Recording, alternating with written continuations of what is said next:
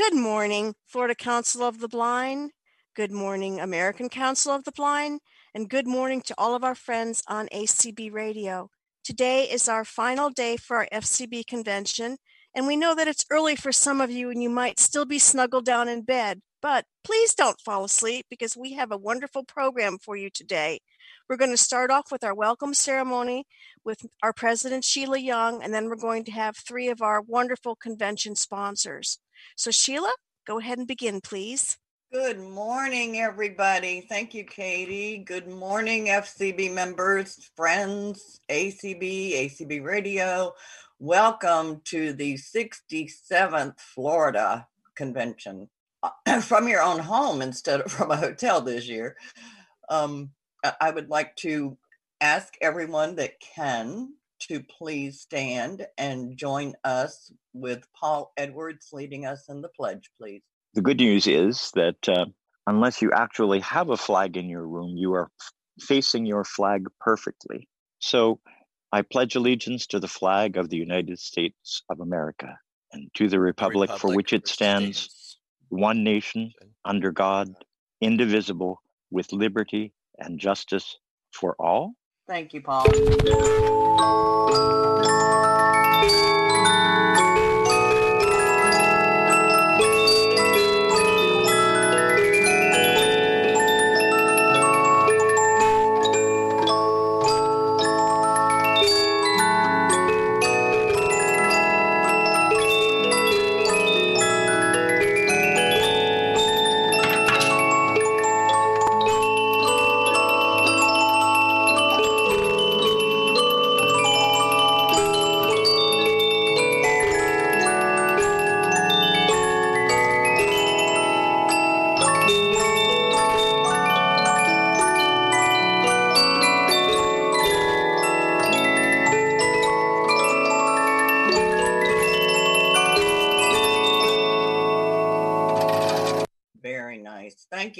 for sharing one of your music boxes with us. Miss Cassandra Jesse will lead us in a prayer. Father, thank you for this day that we've never seen before. Thank you for the 67th convention that we're going through. Thank you for technology. Thank you for ACB. Thank you for FCB. Thank you for my family and my friends. Lord, as we go through this day, let us be able to have fun as we've always had and keep us all safe. In Jesus' name we pray. Amen. Amen. Now we will hear from some of our sponsors. We certainly appreciate each and every one of them. Uh, we will start with ES&S Boats, and that is Allison Tabelsky. Could you welcome Allison? Hey, good morning, everyone. Thank you for having us on here. We certainly wish that we were together as usual in the flesh, um, joining together, but we are just so thankful to be a, a part of your community. Um, and as the landscape of voting is changing this year, I know ES&S is rapidly innovating products to help with the safety and security in our voting technology. And we are just looking forward to getting back out there and joining together and continuing in the democratic process this year. Yeah. Thank you, Allison. Yeah. Thank you. And next we have Spectrum. And is Peter here? Good morning. Can you hear me? Good morning. Yes, sir. Thank you so much for sponsoring our convention and thank you for joining us. Oh, absolutely. Thank you so much. it's so glad to to be spending this bright and early morning with all of you with the FCB. And um, I believe it's the third year in a row that we are um, a sponsor participant of the convention. Really proud of that. And um, and you know, it's really it's really because of these partnerships with uh, FCB and the greater ACB community that we have uh, been able to develop a suite of products and services that um, you can enjoy today. Um, you know, that coupled with an accessibility team that uh, is uh, many of whom are visually impaired or blind. And I think that's what um, produces the outstanding results that we've been able to achieve over the last several years. And you know, we've started a really launched this year with an uh, with a big bang uh, and an innovations team uh, that uh, went headfirst into a uh, new project, and I think you'll be really excited about what this means for you. I want to just give a, a, a quick highlight of sort of where we stand today for our FCB friends, so that you're aware. Um, guide narration, Spectrum Guide with guide narration. I know, I believe I mentioned this last year when we met, and certainly mentioned it at the ACB uh, National Convention.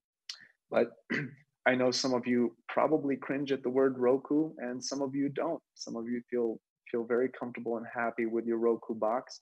Uh, and regardless of which side of that you fall on, you can continue to enjoy Spectrum TV on Roku. But I really think that now that we've launched guide narration um, as of last year and, and all of our markets, um, and I know our Florida market was one of those that was waiting.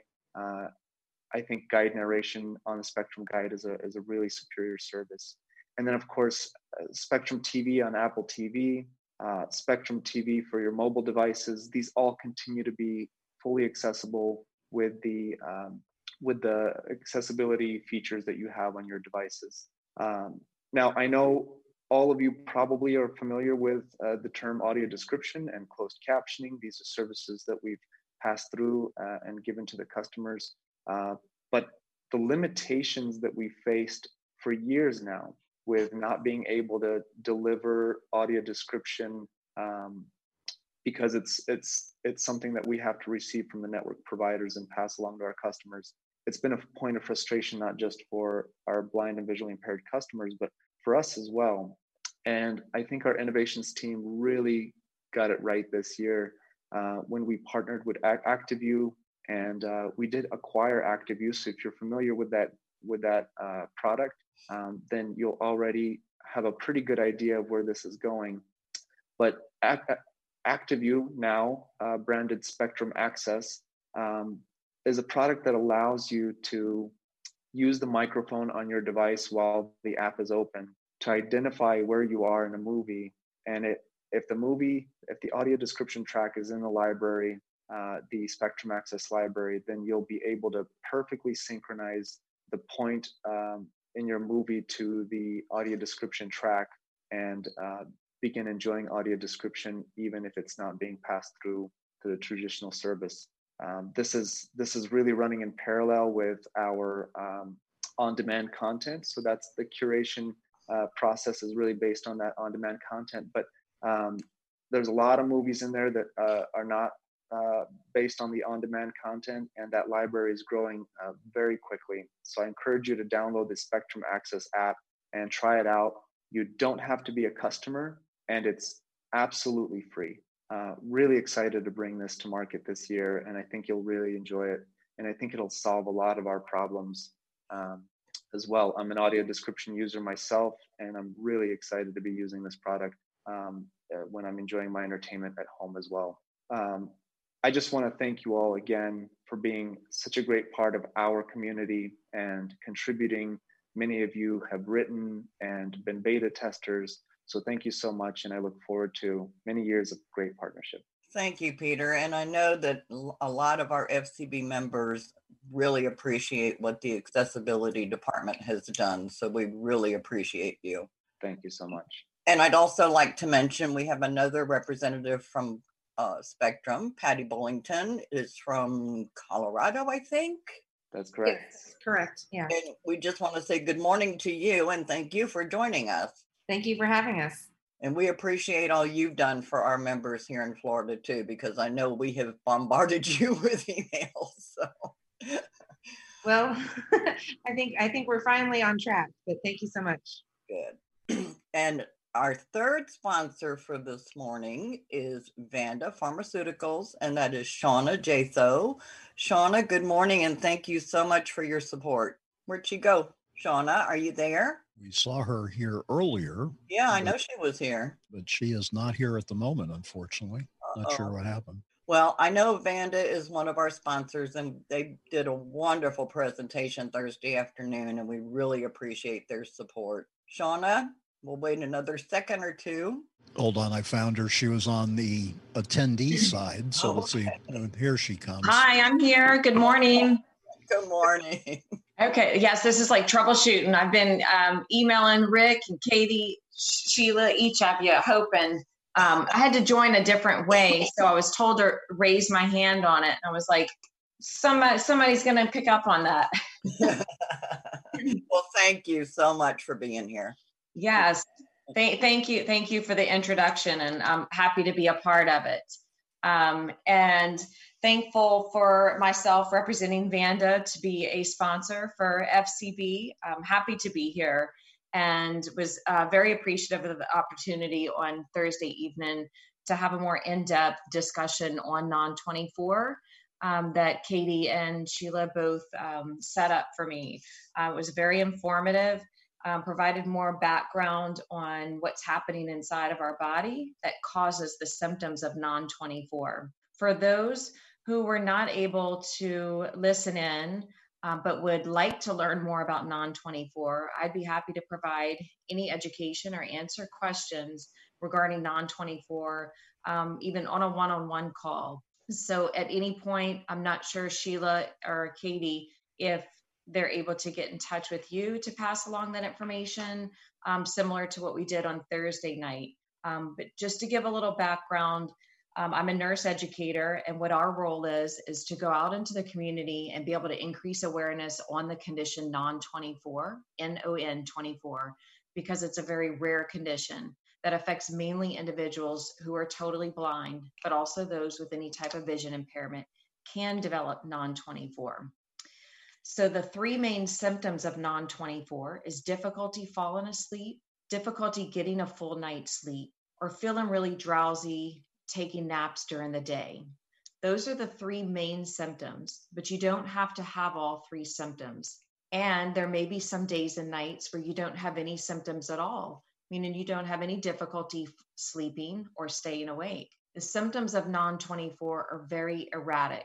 I describe it like a roller coaster. So if you have that erratic sleeping pattern, then it may, and you have any type of vision impairment, it may be something that you want to start researching, learning more about. Some facts about non 24 when you hear our radio ads or our TV ads, the first question that we ask is Are you totally blind? because it affects up to 70%, 70% of individuals who are totally blind. But you can have some light perception and still develop non 24. It affects both men and women equally at any age. And the symptoms of non 24 are generally first noticed around the time an individual starts to lose their vision. And sleep troubles can worsen if your vision worsens. So, those are a few facts there. Um, through our educational discussions in a setting like we did Thursday night, or how each of us nurse educators, we live around the country, um, we're able to come to each of your support groups or annual events and provide this education on a little bit deeper level. So if we have not presented to your chapter group, or if you're interested in learning one on one, please get in touch with me. Uh, my contact number is 202 538 0396. Or if it's okay that you get in touch with me through Sheila or Katie, if that works better via email. And I'd be more than happy to point you in the right direction to get set up with one of our health educators and or if, if you have a specific question for me that i can answer one on one so i appreciate being a part of this virtually. This is definitely an adjustment for all of us um, but we we do what we can under the circumstances and i'm happy to be a part of it thursday and this morning. Thank y'all. Thank you shauna very much and thank you for your support. Sure. Now at this point in our normal meeting we would be talking about constitutional amendments but unfortunately we can't do that this year so i know we're running a little bit ahead of time but i am so thrilled about our program this morning um, I can't thank our convention committee enough for what they've done to put this weekend together. It was a pretty quick turnaround, quick decisions made. But I think yesterday was a wonderful day, and today's even going to be as good. Um, we are very, very honored and pleased to have all of our ACB presidents and one of our formal former FCB and ACB presidents is going to be moderating this uh, session. So, without any further ado, as they say, Paul Edwards, thank you so much, and go ahead. Thanks, Sheila. Um, I don't know how many of us are here, but Rick, what I'd like to do is keep everybody open So let's begin by doing a roll call starting from most recent. Dan Spoone, are you with us? Yes, Paul. Glad to be here today. Paul, Excellent. hey, Paul, if I could just jump in for a quick second. I think some of the Sure. folks are on the attendee side. So if there's any of the past presidents that are here, um, could you kindly raise your hand if you dialed in on a telephone, please? Okay, there's one. Now I know Kim's here. Miss Kim, you're here. I am, sir. Thank Again, you so if, much. if you're a past president and you Okay. dialed in on a telephone, please raise your hand and I'll, I'll open up your I can't tell you guys how scary this presentation is for me. Um, ever since ever since I knew I was going to do it, um, it's been it's been keeping me awake at night, and I have no idea how it's going to work out. What we're going to try to do is kind of do a, a colloquy among us. It's not going to be a um, it's not going to be a talking heads presentation. We're going to try to explore what it really is like to be president of the American Council of the Blind. So so far we know we have uh, Kim and Mitch. Uh, do we have? Uh, sorry, Kim and uh, Dan. Uh, do we have Mitch yet? Chris do is not. here. Uh, Mitch needs to be pulled over from the attendee side, Rick. 4388. Mr. Gray, you are here. Hold on. Yes, sir. Hopefully, I can be heard. You can. Yes, Thank you you- very much you. for being here. Uh, You're Four welcome. three eight eight, Mitch. Your uh, you should be able to. Uh, your mic is open. So Uh, can you hear me? We can. Welcome. All right, I am here. Uh, good morning. Good, very early morning. He sounds very alert. Yeah. Yes. yeah. Got my coffee next to me. So Likewise. the next the next president in order is moi, and I am here. And the last president on our list is Oral Miller. Oral, are you here? I'm going to check, see if I can get him. So Thank if you you. guys will proceed, then I will let you know. We will. So it, it really is an interesting question for me, at least, uh, what the role of the ACB president actually is, and perhaps how it's changed over time. I know that when I was president, I at least perceived the role um, that that I had as ACB president is very different from uh, the role today. So let, let's just for fun start with Dan, who's our newest person. Dan, wh- what do you see the role of the ACB president as? Well, of course, you are the the overall leader of the organization. Uh, you are you know, definitely the person responsible for conducting our conducting our ACB board of director meetings. Uh, you're you have the responsibility of pulling all the committees together. But but I think we really uh, in a leadership role, you're almost the communicator in chief at this point in time. And I think where it has changed a little bit due to the work of a lot of my predecessors that are on this panel, we were able to really get to a point of financial stability that we did not have uh, a while back. And what that has allowed us to do is hire more and more extremely qualified staff over the last few years, uh, which then I think has precipitated kind of giving them a little more responsibility in the leadership process. So we have a very strong executive director with Eric Bridges and a really uh, excellent staff that we'll talk about, I think, with Katie and I in the next presentation. And so uh, it's it's an evolving um, it's an evolving journey, and I'll say as time has gone on, like most service organizations, uh, ACB's membership is getting uh, a little bit older each year, and um, and the membership is kind of slowing down. And so, in that natural transition of service organizations, how do we evolve from a truly, truly 100% membership driven organization to one where we're now uh, asking and requiring the staff to carry more of the load? So it is a transition, an evolution, as I like to say, and uh, we're trying to negotiate those waters. Let's go to the other end of the spectrum. Chris, what would you add to the role of the president? Well, well, that's that's a great question. You know, because it's it's. Uh, I think that role has evolved over time.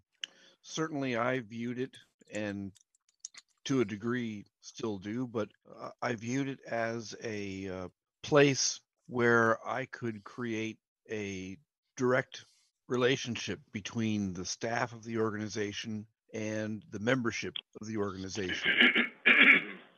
for such a long time there was this idea that there was there was staff and then there was everybody else, and uh, I, I I felt that was not productive, not good for ACB, and uh, it it's an issue which has fairly much gone away today as I see it. The other thing I believe the president can and should do is create a uh, a vision for ACB. We know, of course, ACB is is democratic in nature. That uh, the membership the most important element of ACB, as opposed to the elected leadership or the president. But uh, what what ACB can become is in large part due to the vision the president brings to it. And I tried very hard to create in my mind and imbue in the minds of, of others the vision that I had for, for ACB. Thanks, Chris. Mitch, what do you think? Well, the first thing to say about, about my time as presidency is that it was a 24 7 job. Mm-hmm. Um, this this uh, I was true, on some conference. True. I was on conference calls at four o'clock in the morning a couple of times. Yeah, all of us. But were. but but to to piggyback on what Dan said, um, not for profits, uh, whether they are membership driven or not, uh, are perforce uh, having to professionalize their operations. And uh, I spent a good deal of time uh, working on on a transition. What I felt uh, the organization had been for many years, being a grassroots organization, uh, relying primarily on its members to uh, looking at the need to put more emphasis on staff. Now, unfortunately, there wasn't a whole lot of staff. Um, you know, the first couple of years of my presidency, our finances were pretty good, but uh, then they took a downturn as the you know nation's economy did around 2008 2009 so um, a, a lot of what i wanted to do in terms of bringing on more staff we were unable to do because of our situation but beyond that i wanted to try and bring folks together. Uh, we represent different perspectives on what the organization should be, how it, how it should be uh, managed, what it should do. And so I, I tried very diligently to bring in folks with different perspectives. I tried to uh, encourage folks who had never been involved on a committee, had never even considered being involved in the national organization. Maybe they were involved on the state level or the local level, and and encourage them to get involved. So I was trying to encourage the membership to be more involved while at the same time recognizing that we needed to take a more professional approach to how we uh, handled advocacy, uh, certainly with with Eric there, that that certainly was uh, was a positive. But but we also needed to recognize that uh, you know the future was fast approaching us, and and uh, a change in how the organization functioned was was required. Ms. Kim. Yes, thank you, Paul.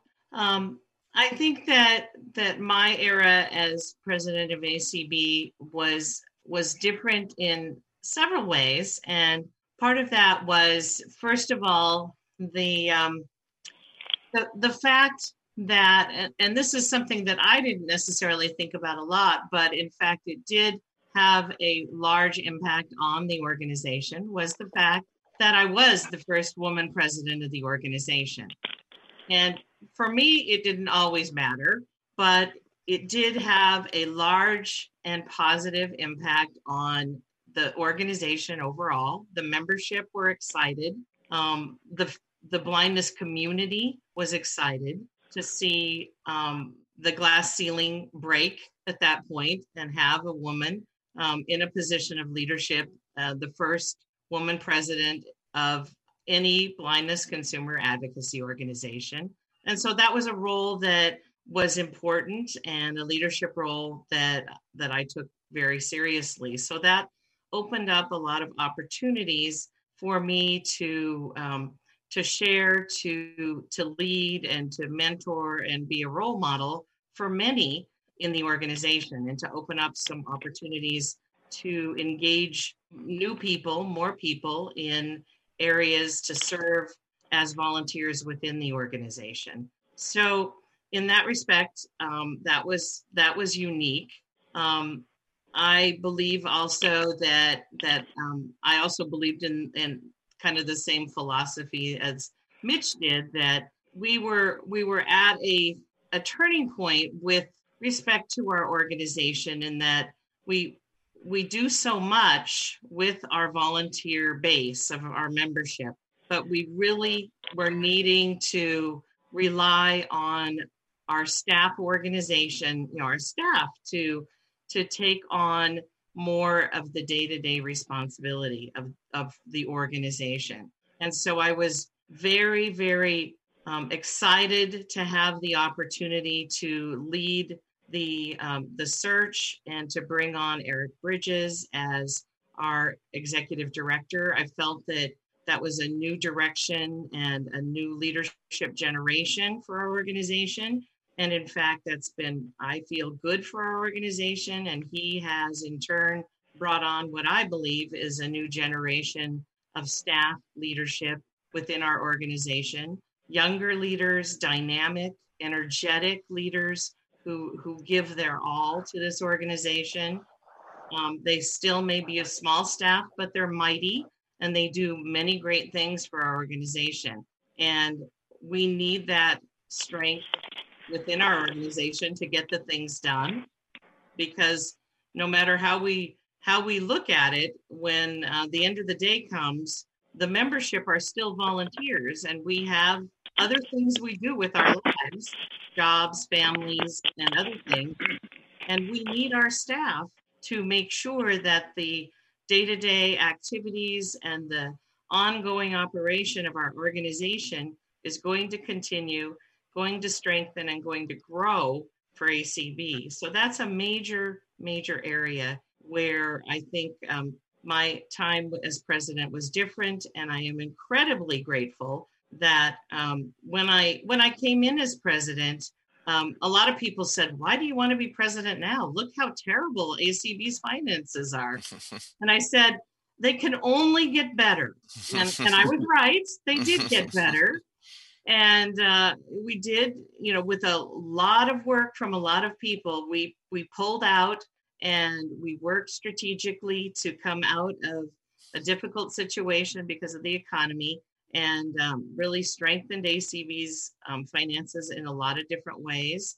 Um, got our thrift stores back on track um, established a, an endowment fund for acb did a lot of things to get our organization financially on track, strengthened our staff. Um, so in that area, I think it's it. Um, we really are uh, moving forward in a very very positive direction. Um, in uh, for the sake of full disclosure, I should probably talk a little bit about uh, my my view of the role of president. And um, I, I was in an interesting situation because I took over right after we had adopted our first long range plan, and um, my predecessor, uh, Leroy Saunders, was very quick to tell me, well, we've adopted it now. You get to implement it. Um, Welcome. And of course, exactly. and of course, it was not. Uh, it was not an easy exercise because our long range plan made some proposals that that were fundamentally different from those that had operated in ACB before. I'm not sure that folks nowadays remember the degree to which, uh, at the time when I became president, there was a divide between those folks who felt like the board of directors and the state affiliates in particular ought to categorically control the organization and that we ought not to give very much power at all uh, to the person who was our quote national representative please note until that long range plan not an executive director uh, but a national representative. So I saw I saw my role as ACB president at that point is trying to go beyond um, trying to go beyond simply implementing the plan, and we and we had all kinds of stumbling blocks uh, in terms of implementing that plan, and and and and and Mitch helped me with some of those. Um, and, and, and we still really didn't get past them in terms of trying to figure out the relationship that ought to exist between state affiliates, special interest affiliates, the national office, the board of directors. Um, and those are really still hard decisions that that that I'm not sure we've ever come from. But one of the things that I saw as my role as president and and uh, was trying to define ACB for itself. And a lot of the president's messages I wrote tried to explore how we compared with the National Federation of the Blind, how our approaches were different, um, what we did um, that was different.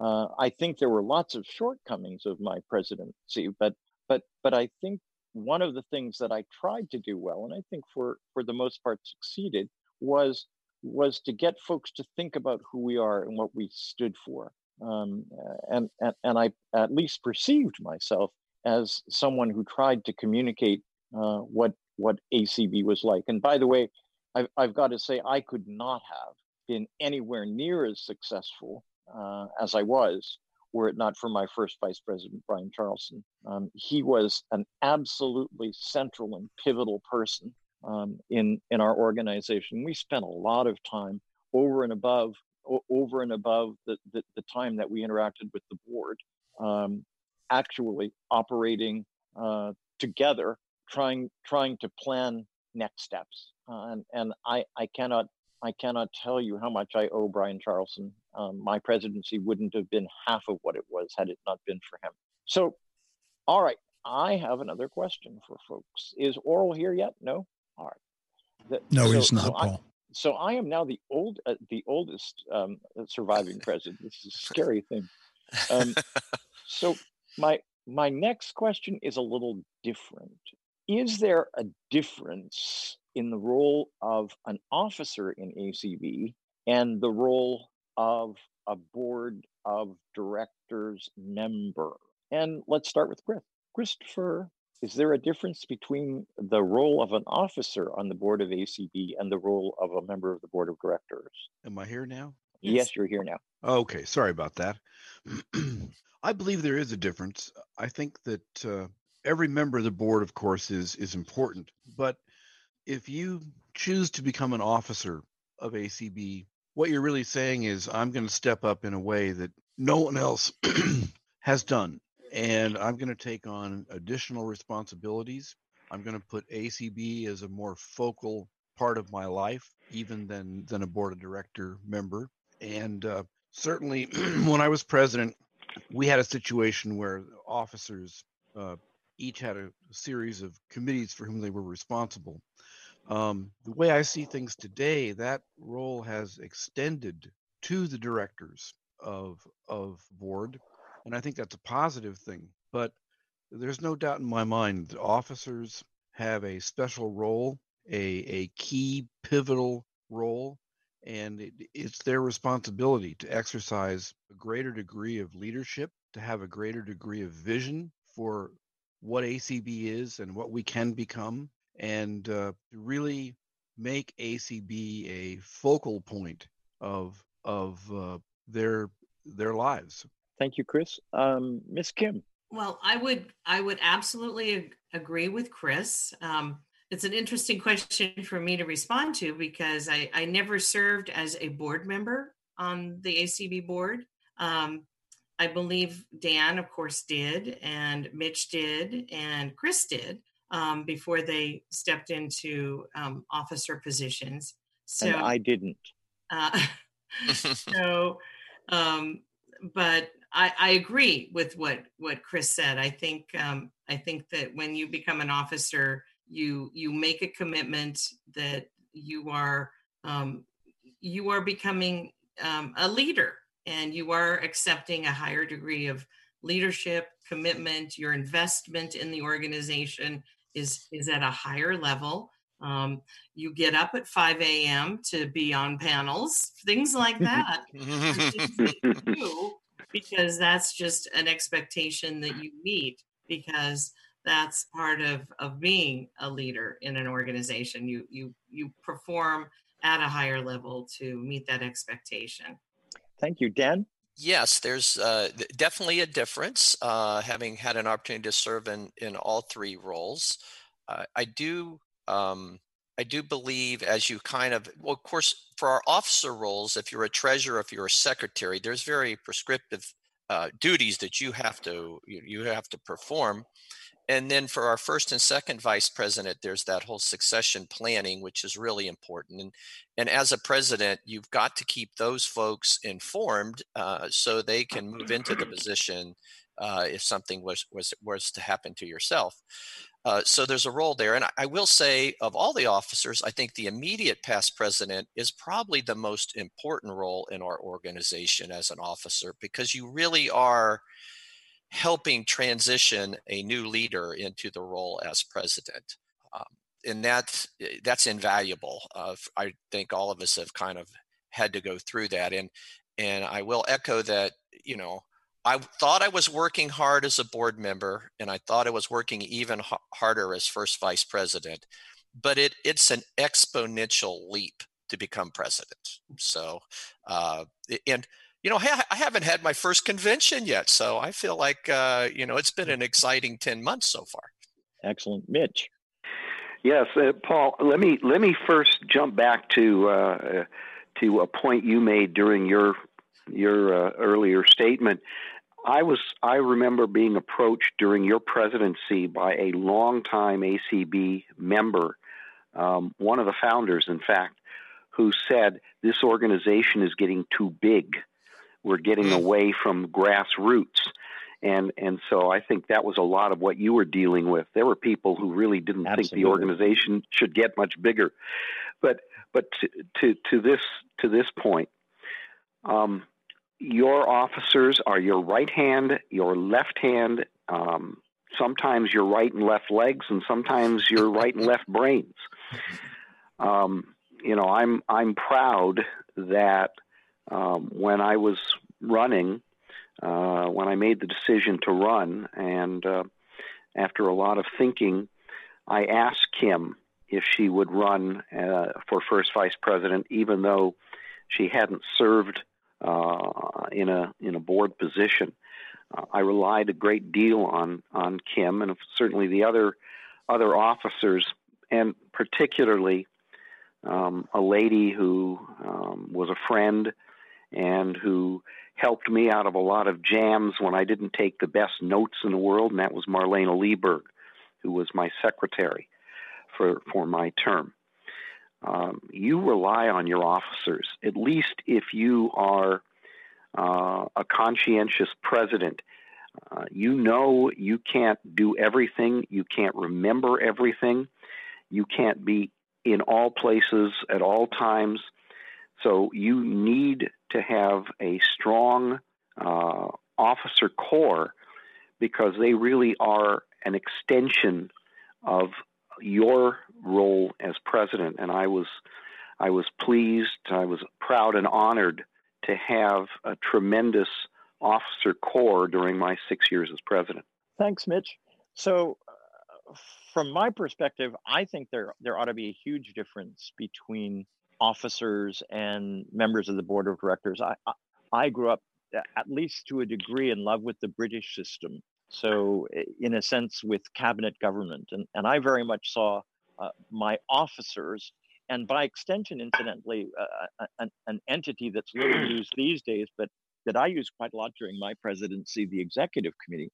Um, I, I saw those as as kind of uh, similar to the British cabinet system. And, and I think officers had a responsibility to, to, to the administration more broadly uh, and, and, and to, the, to the position that the administration uh, under the leadership of the president was taking. And if there was a fundamental disagreement uh, that an officer had um, with the position that the president was taking, it was at least my view in those days that that, that person ought to seriously think about not being there anymore because we ought to be and and and at least I perceived our officers as kind of the core leadership council that operated at the heart of of ACB's policy development. In in my day, the board of directors was a much contentious and rambunctious group um, than it is now. Um, I, I, I very clearly remember the very first in-person board meeting uh, that, that I presided over. Uh, we got to a particular place and I said, let's take a break. And I ran out of the room and I ran down the hall and, and I just stood there crying my eyes out saying, I can't do this. I, I just can't. I, I cannot, I, I, I, I cannot operate with this, with this kind of disaffection. But I guess the question that I'm going to run around you guys a little bit more is do the board do, do the board members have a responsibility to the membership um, that involves holding the officers accountable? And, and, and let's start with Mitch. Paul. Yes. Thanks a lot, Paul. um, I, I, honestly have had never thought of uh, uh, their role uh, as as holding the uh, the uh, officers accountable. I mean, firstly, I happen to to to uh, as a as a political science major in college, I uh, I also uh, like the parliamentary system uh, in some ways over over what we've got here and now. But um, I I honestly think that board members are really um, interning. They're really it, it takes them a while to get their feet on the ground and to begin to to understand the bigger issues. Um, a lot of folks get elected to the board because they have an interest in in one issue, and and I know that during my time I had conversations with with uh, more than one board member who may have been an expert on technology or may have been an expert on Braille. And I said, if you're going to move up in this organization, if you have any aspirations of higher office, you need to become more of a of a Jack or Jill of all trades. You need to to really understand uh, the broader scope of the American Council of the Blind. So um, I'm I'm not I don't know that I disagree, Paul. I, I just haven't hadn't thought of it in that in that capacity. I think that uh, beyond board members beginning to learn the ropes, even though they they perhaps were president uh, of their own state affiliates, um, I think that we're so we're such a disparate group. Uh, the only thing that that most of us have in common is we're blind or visually impaired. But I don't know that that they necessarily have a responsibility to to you know say to a say to a, a, a first vice president or a, a, treasurer you know you're you're not you're not doing uh, as much for the organization as you should because I'm not sure they they necessarily know that. I I see it more as a uh, as a as a maybe a, a master's or a PhD program uh, in in leadership in the organization. I think I think that's how I see the responsibilities and and and certainly the the, the board members have a major responsibility to be available to the membership. Um, hopefully, they have a little more time to do that, and maybe their role is more uh, of a of a conduit uh, between membership and and and the frequently overextended officer corps. Um, so I think that's more how I see uh, uh, the the cadre of the of the board board members. So, Chris, is there a special role that that that a board member ought to play on our board, Mr. Gray? We'll come back to Chris in a minute. Kim. Well, what's going on here? There you Chris. Are. We've got you. All right, Chris. Oh, is sorry. is there a special role for board members?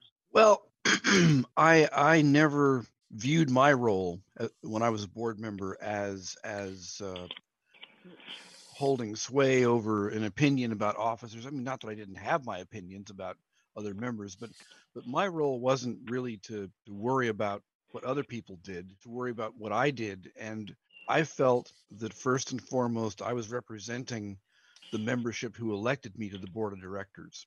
Uh, I was a young board member, uh, first of all.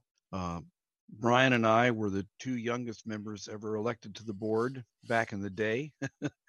and uh, I felt great responsibility to the profession that I was in, that I was in a profession to represent that to the board, and that uh, to represent the people of the states, various states where I lived, and and uh, in terms of other board members, I felt that the membership would decide if those members were acting appropriately and and uh, judiciously or not. Thank you, Dan. Uh, thanks, Paul. Yeah, I think it really goes down even more one level down, and, and that is that the membership needs to hold the board accountable. If you get elected to a board position, you need to know that you you take that on with your your eyes wide open. That you are a uh, you know, you have fiduciary responsibilities, you have policy responsibilities, and as uh, Brian and and and uh, Paul and Kim and you, Paul, uh, shared with me the first time I became a board member in Ohio in 2012 at the fall board meeting, you were never not an ACB board member while you're serving. So everything you say and do reflects on the organization. I think that's very important to keep that in mind. And then you're right; it it is a job to to take that that responsibility very seriously. What I've tried to do as an ACB president, we've, uh, you know, if I look at the decision we had to make to go to a virtual convention, first we had to decide very quickly. Things moved so fast for, between March, May, May, excuse me, March 8th and March 30th that we had to have an executive committee meeting, which we were had. I think it might have been the first one we've had in a few administrations uh, with the additional officers just to get consensus and support to move forward with the virtual convention.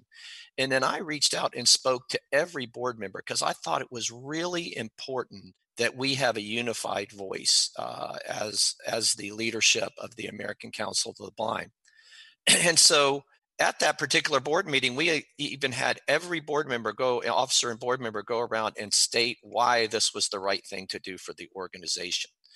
And I think when you empower your board members, then you have a much stronger board. And so I've, I've learned that some from my predecessors. And, and I do think we all have to keep holding each other accountable and pushing that, uh, pushing us to do be the best that we can be for ACB.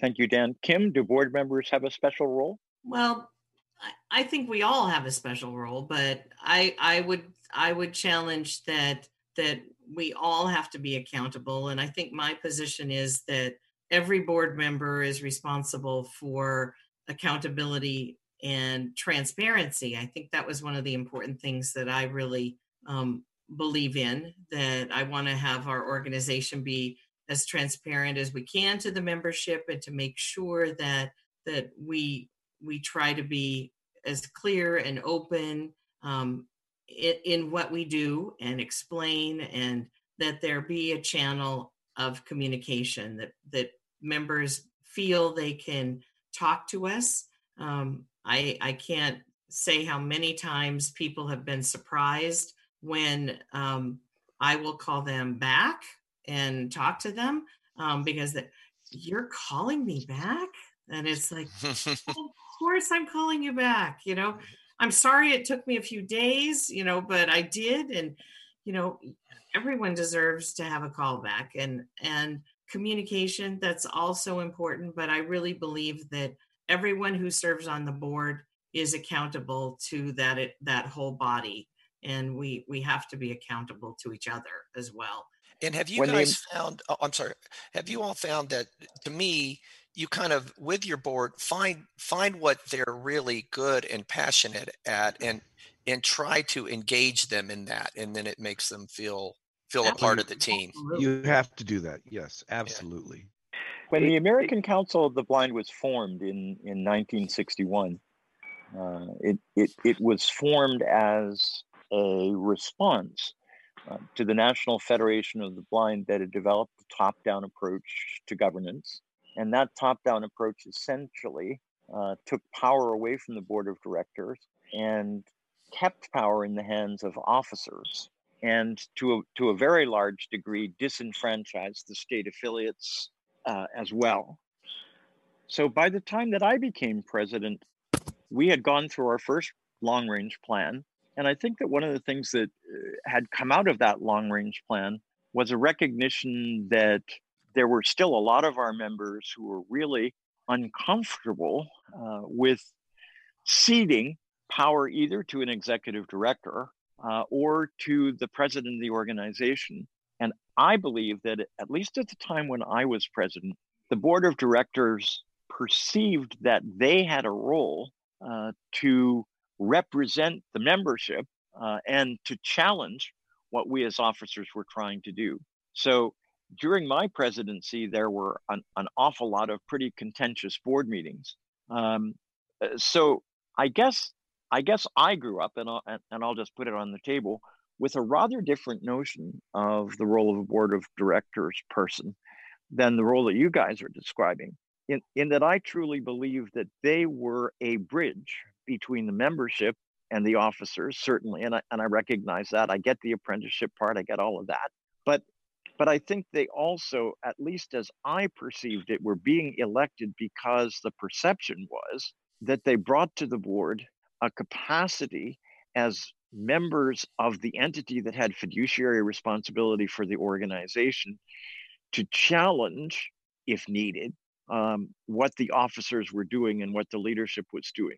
Because I think a core value of ACB, at least at the time when I became president, was this balance between how much power the organization was prepared to give to the leadership uh, and how much power they wanted to retain for state affiliates, the convention, and board members. So I, I guess my view is a little different from you guys. Does anybody want to want to comment on that notion? Yeah, Paul, I would. Paul, I Go. do, Paul. Um, Paul, I- Then maybe Mitch can talk after I. Okay, go ahead, Kim. Okay. Um, I, I, I hear what you're saying, and um, I'm, I'm going to say that that I'm, I'm hoping that that time has has taught us some lessons as an organization because I'm hoping that um, that we've learned that there there are things in our organization that are more important than power that we should be looking toward the the the purpose that I think ACB is all about, and that is how to empower people who are blind and visually impaired in this country to have the role and to live the lives that that they want to live and not be worrying about who has more power than someone else. So my my hope and my goal for ACB is to see an organization that can be strong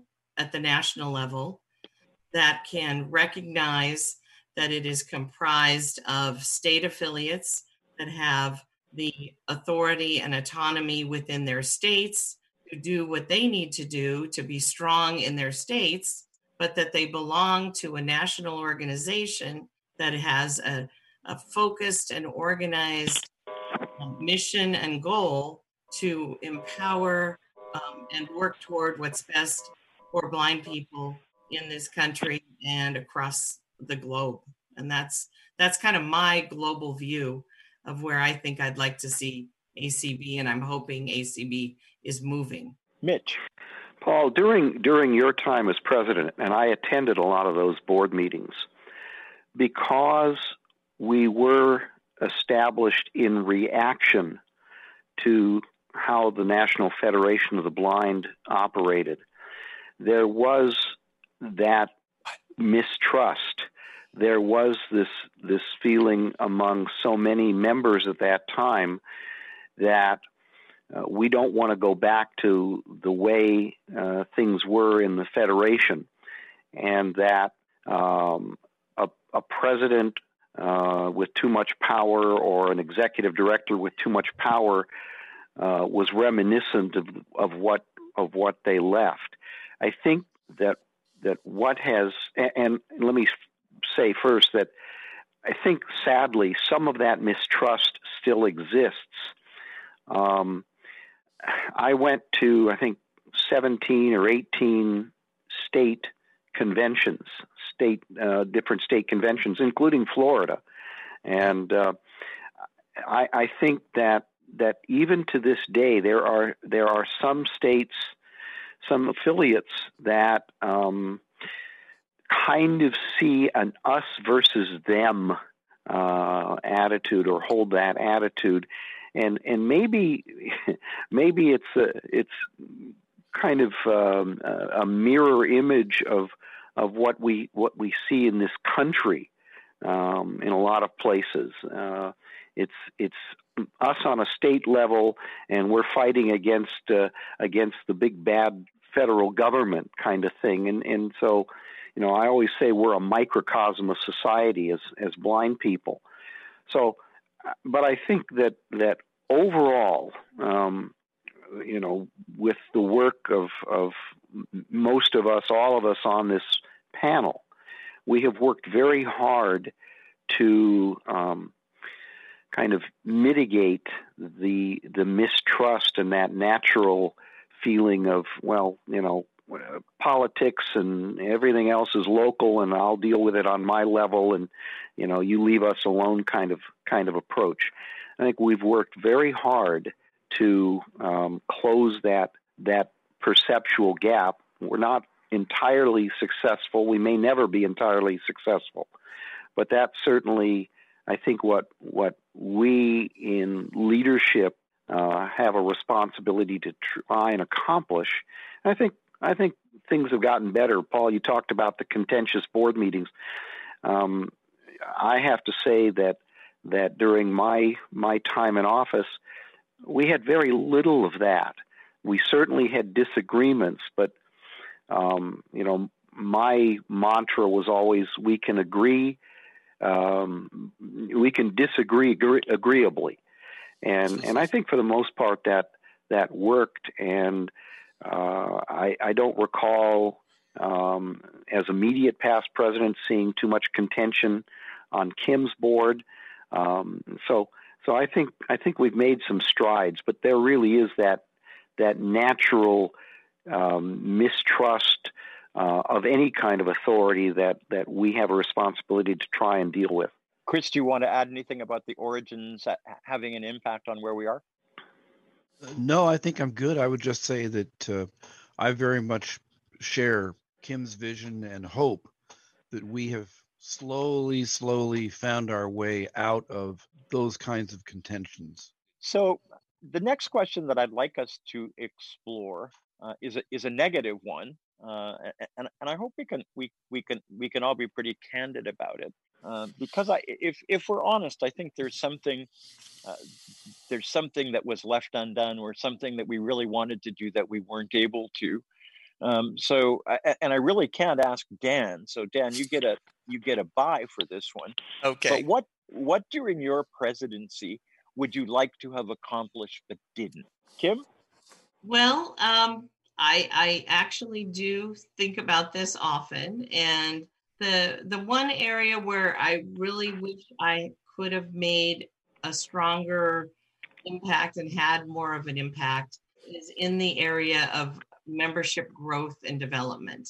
Um, there were just so many areas where I had to focus um, with the financial issues. Um, I didn't have enough bandwidth and to work in the area of membership growth and development. It's something that that you know I'm particularly interested in and have always been interested in, and I feel that it's a, a critical part of of ACB's future to grow. There's so many people out there who need to know about the organization, and I am delighted and thrilled that um, we were able to hire um, Cindy Van Winkle recently, last June, in fact, when she came on board.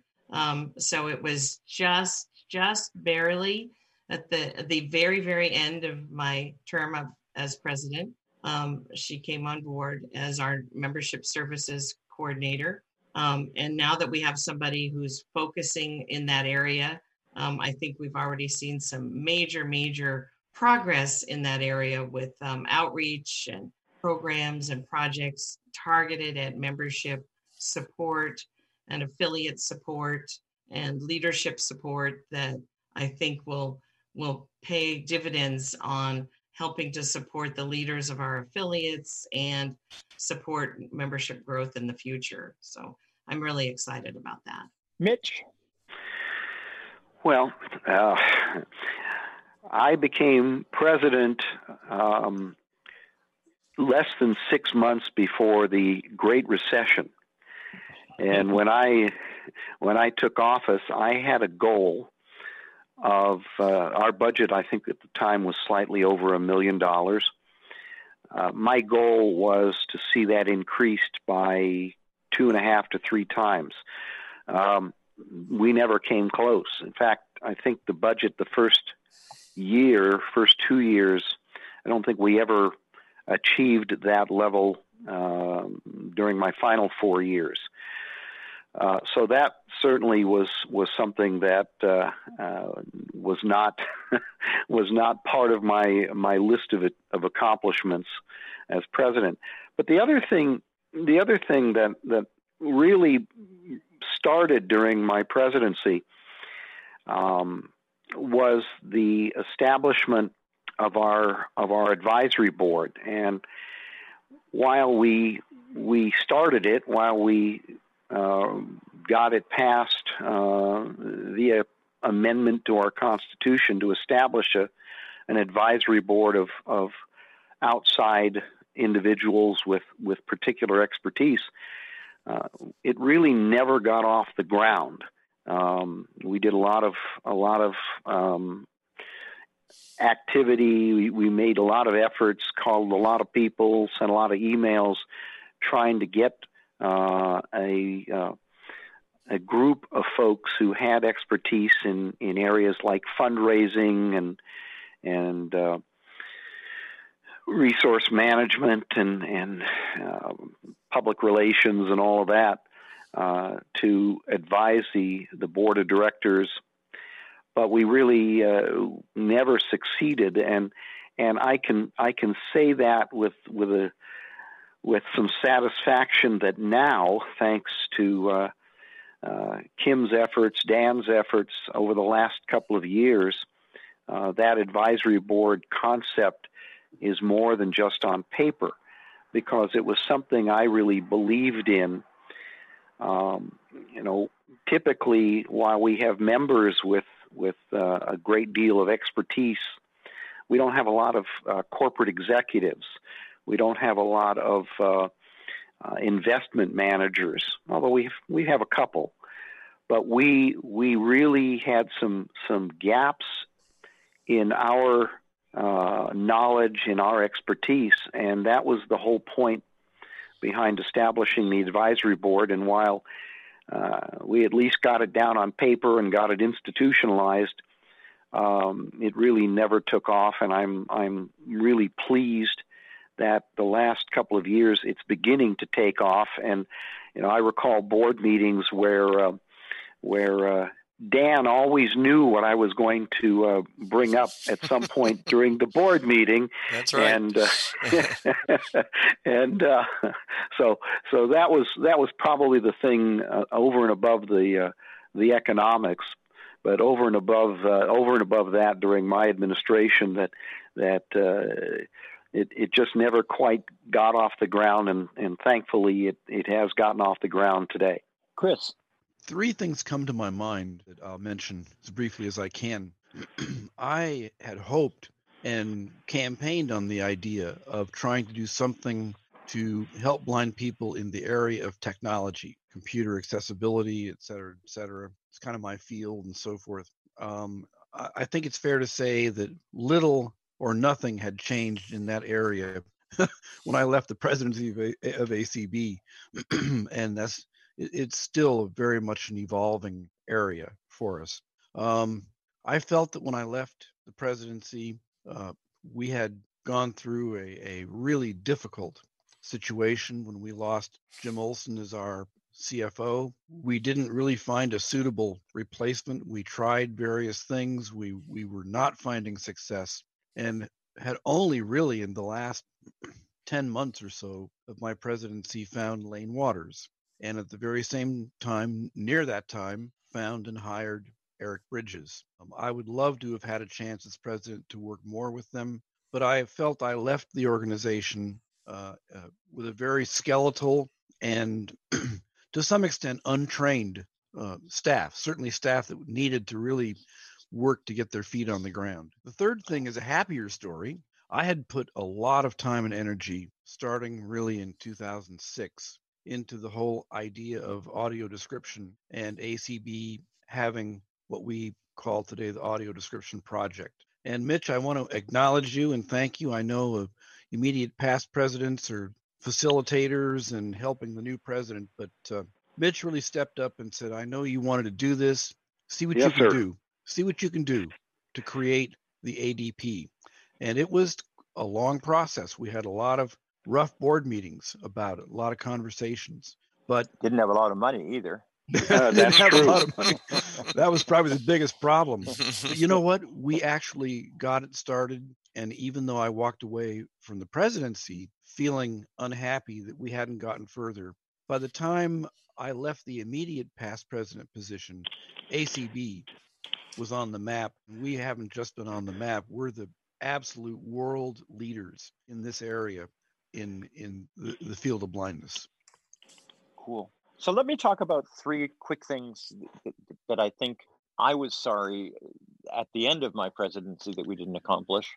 Um, one of them is, is probably heretical as it as it uh, as it operates with the beginnings of ACB.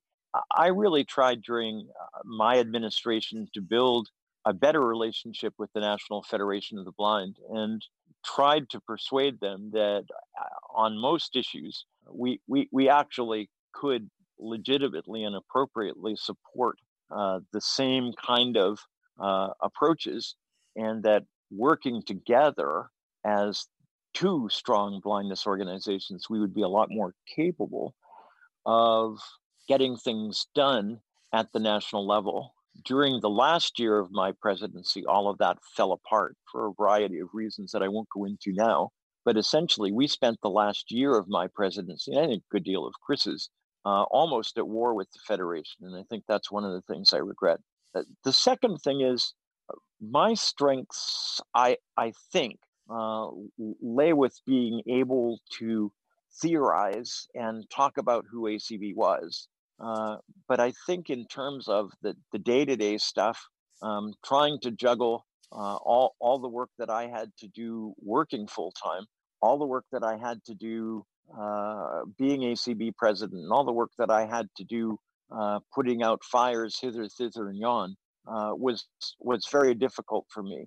And I think a lot of the day-to-day stuff uh, ended up falling on Brian's shoulders, and he did an excellent job with them.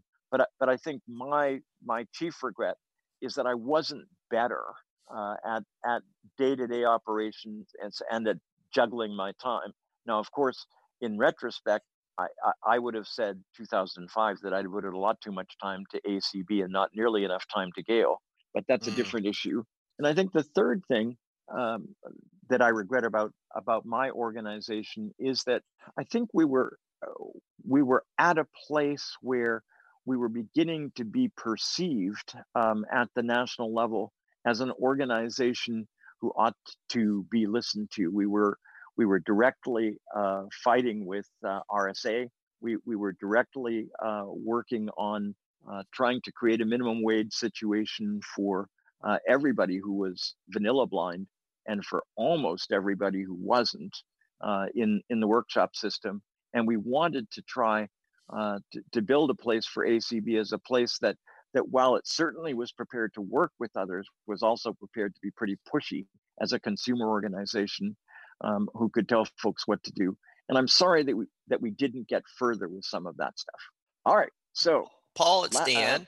Uh, Dan, If I just uh, on the previous question on our whole, you know, legacy of, of NFB, I, I just wanted to make a few comments there related to what's happened over the last three or four months with the COVID nineteen virus, and and sometimes there's silver linings in in these terrible things that happen uh, to us in, in in civilization.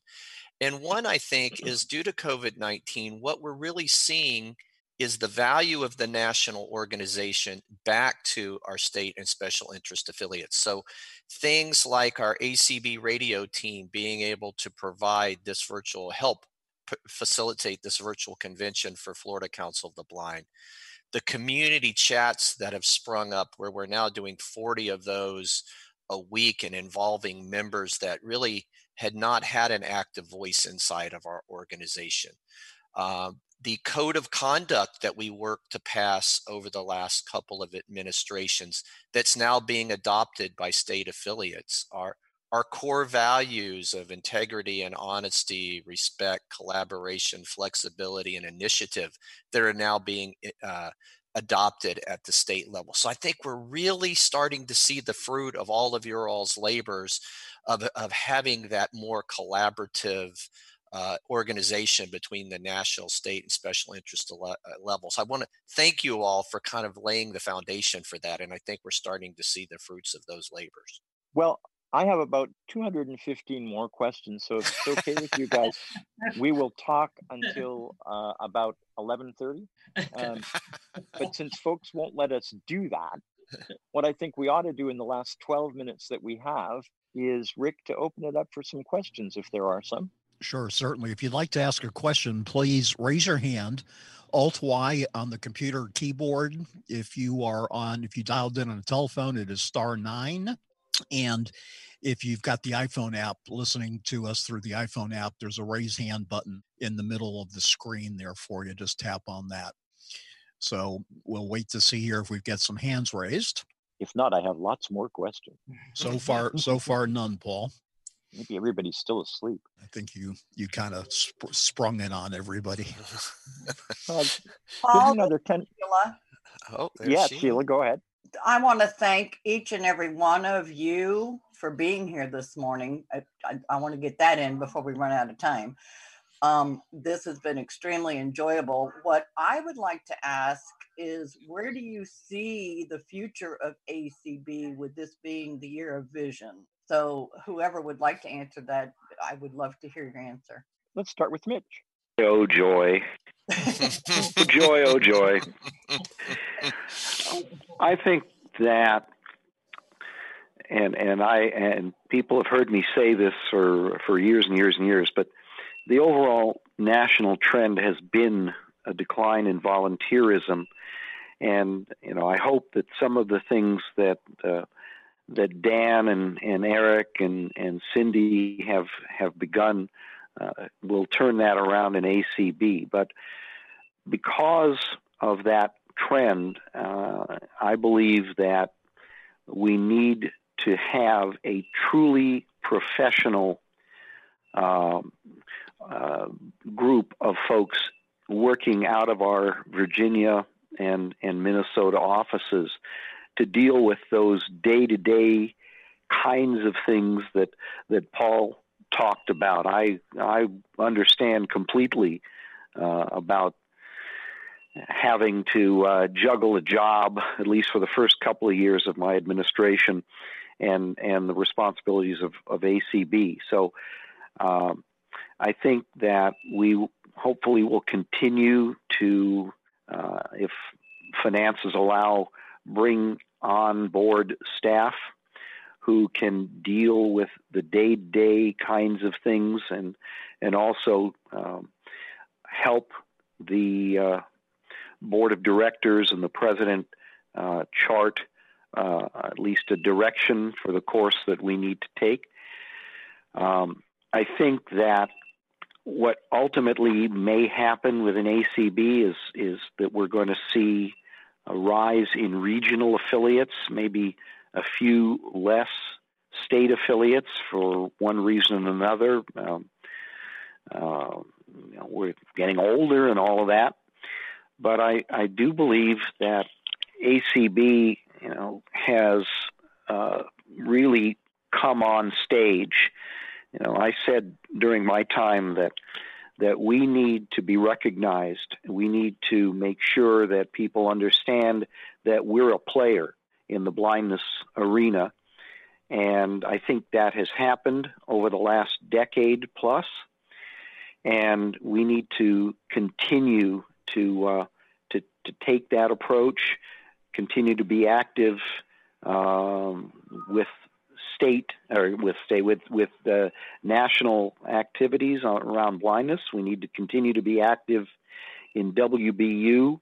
Um, I'm pleased to say that uh, beginning next year, uh, Kim will be our regional president for the North America Caribbean region. So basically, what we need to do is, as we used to say in the '60s, we need to keep on keeping on doing what we're what we're doing and the and the course that that uh, all of us have uh, have charted over the uh, the last uh, uh, decades. Thank you, Mitch, and thanks for being here. Dan, you get to answer this one. Well, thank you, Paul. Um, well, I, I see the future as really bright for the American Council of the Blind. I think we, uh, as Mitch spoke of a little bit, our, our membership is changing. Uh, Paul and Chris Bell will talk a little bit at our general session this year about the 30 year anniversary of the ADA. And the, the, the current generation has, that's coming through did not has not had the same level of discrimination as previous generations right we're not there yet we're not on an equal playing field but we're much closer and so i think it's important that we have a, a strong membership organization but we invite others in through our Friends of ACB program, through our associations. We've got to really uh, continue to widen the tent. Uh, membership matters, uh, and voices and, and hands matter. And so, one of the, the goals we put in place through our leadership team is in five years, we would like to have 100,000 associations with the American Council of Blind. They may not all be members. They may just be friends of ACB or associates or, or stakeholders. They may be involved in our mission. But we have got to continue to increase uh, our voice. And as we increase our voice, I think we have already become the preferred partner in most of corporate America. We are we're good partners, we're good to work with.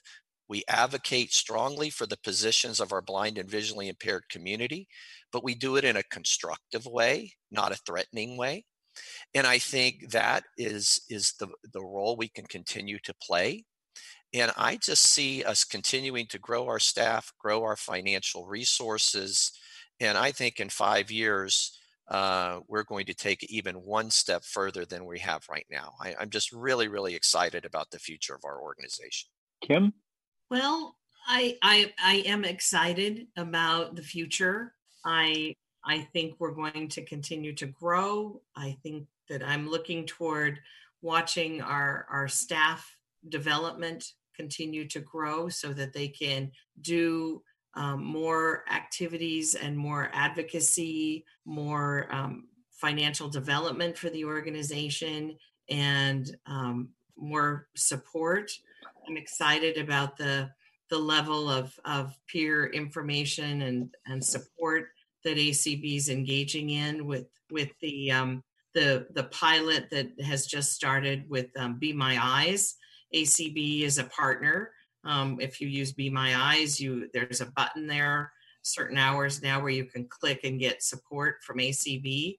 And there's um, Claire and Stanley, Cindy Van Winkle, and a couple other people are um, leads in that um, connection um, that is linking more and more people to ACB as a key support organization.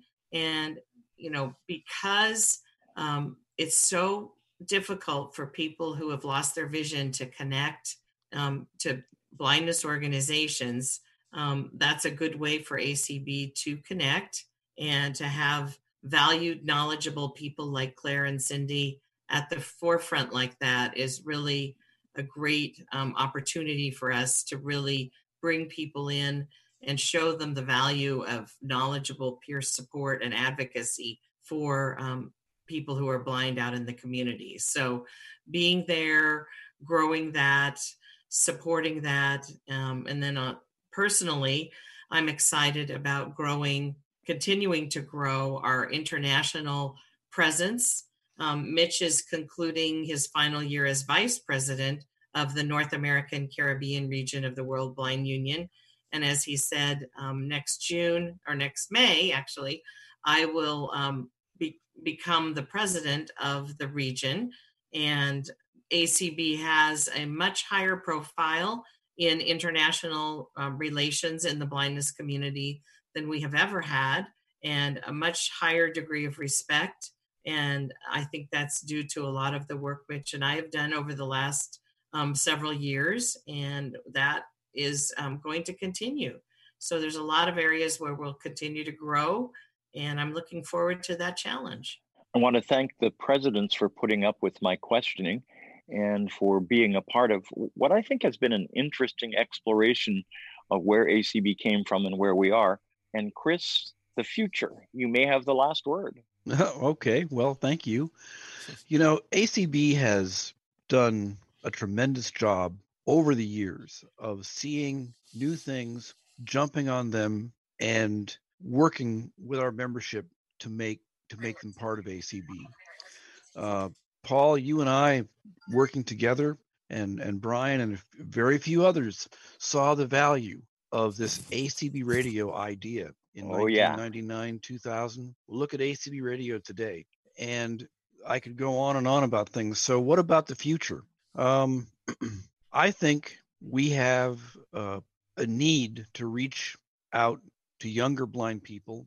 I don't have a great idea of how to do that, but I do know that we minute, need to Chris strengthen our work with our current major population. And I think that ACB needs to jump on the idea of accessible medical technology. Mm-hmm. Home medicine today is huge, and we need to be a player.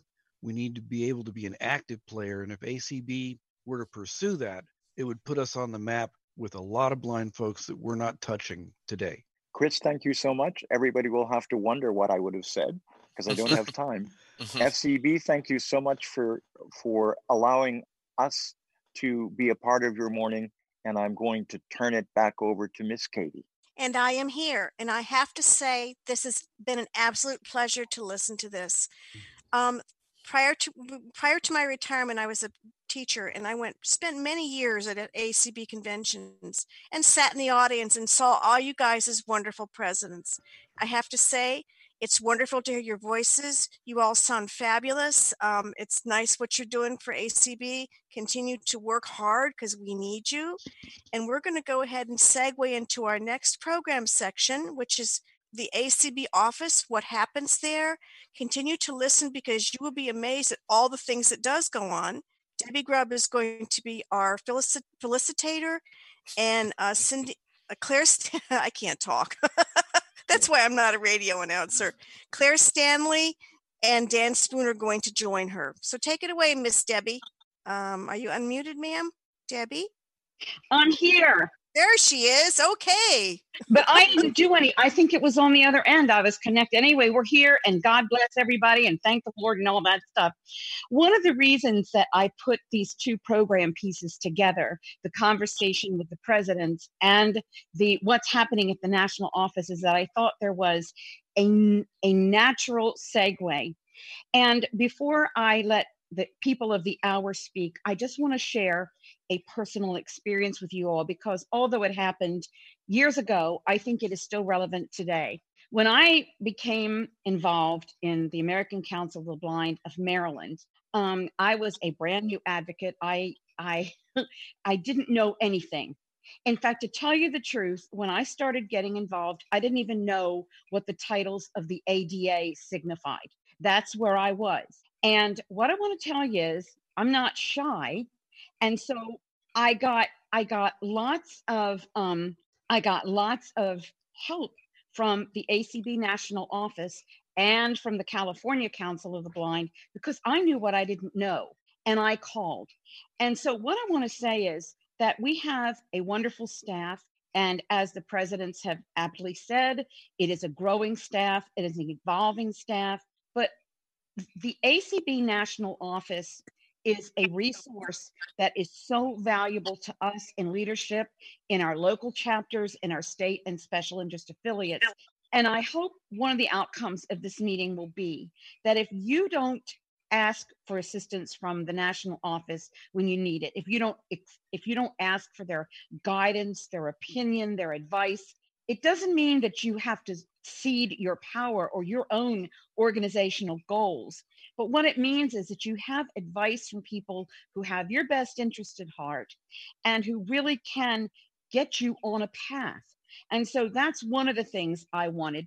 And for the for the Florida Council of the Blind, I have talked to many people who really wonder why we we send dues to the American Council of the Blind and why we um, why we are involved. And I imagine other affiliates have the same issues. And so, what I wanted today is to do is to have Claire and Dan, even in this terrible time we're going through, and even though the national staff is not housed now in their physical office, they are still carrying on their work, and amazing things happen.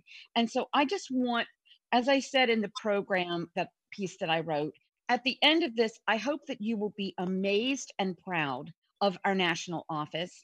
And I hope that you will see their value and anything that you can do to seek their assistance and to lend yours to them will be a wonderful thing. So, without any further ado, I'm going to turn this meeting over to Claire, who is um, our our advocacy outreach person at the ACB. She's a wonderful person and our our grand and positive president. He and his wife, I think, if you put in what is positivity and what is all things are possible, you could put their pictures right there in the Oxford English Dictionary, and everybody would know what that meant.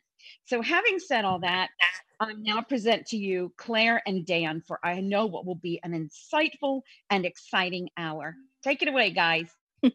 Thank, thank you, Debbie, and uh, thank you, Claire. I, Claire, uh, uh, should I go first and kind of do the general overview? Is that the good approach? That, that sounds great, Dan. Yeah. Okay. Well, thank you all. Thank you for being here.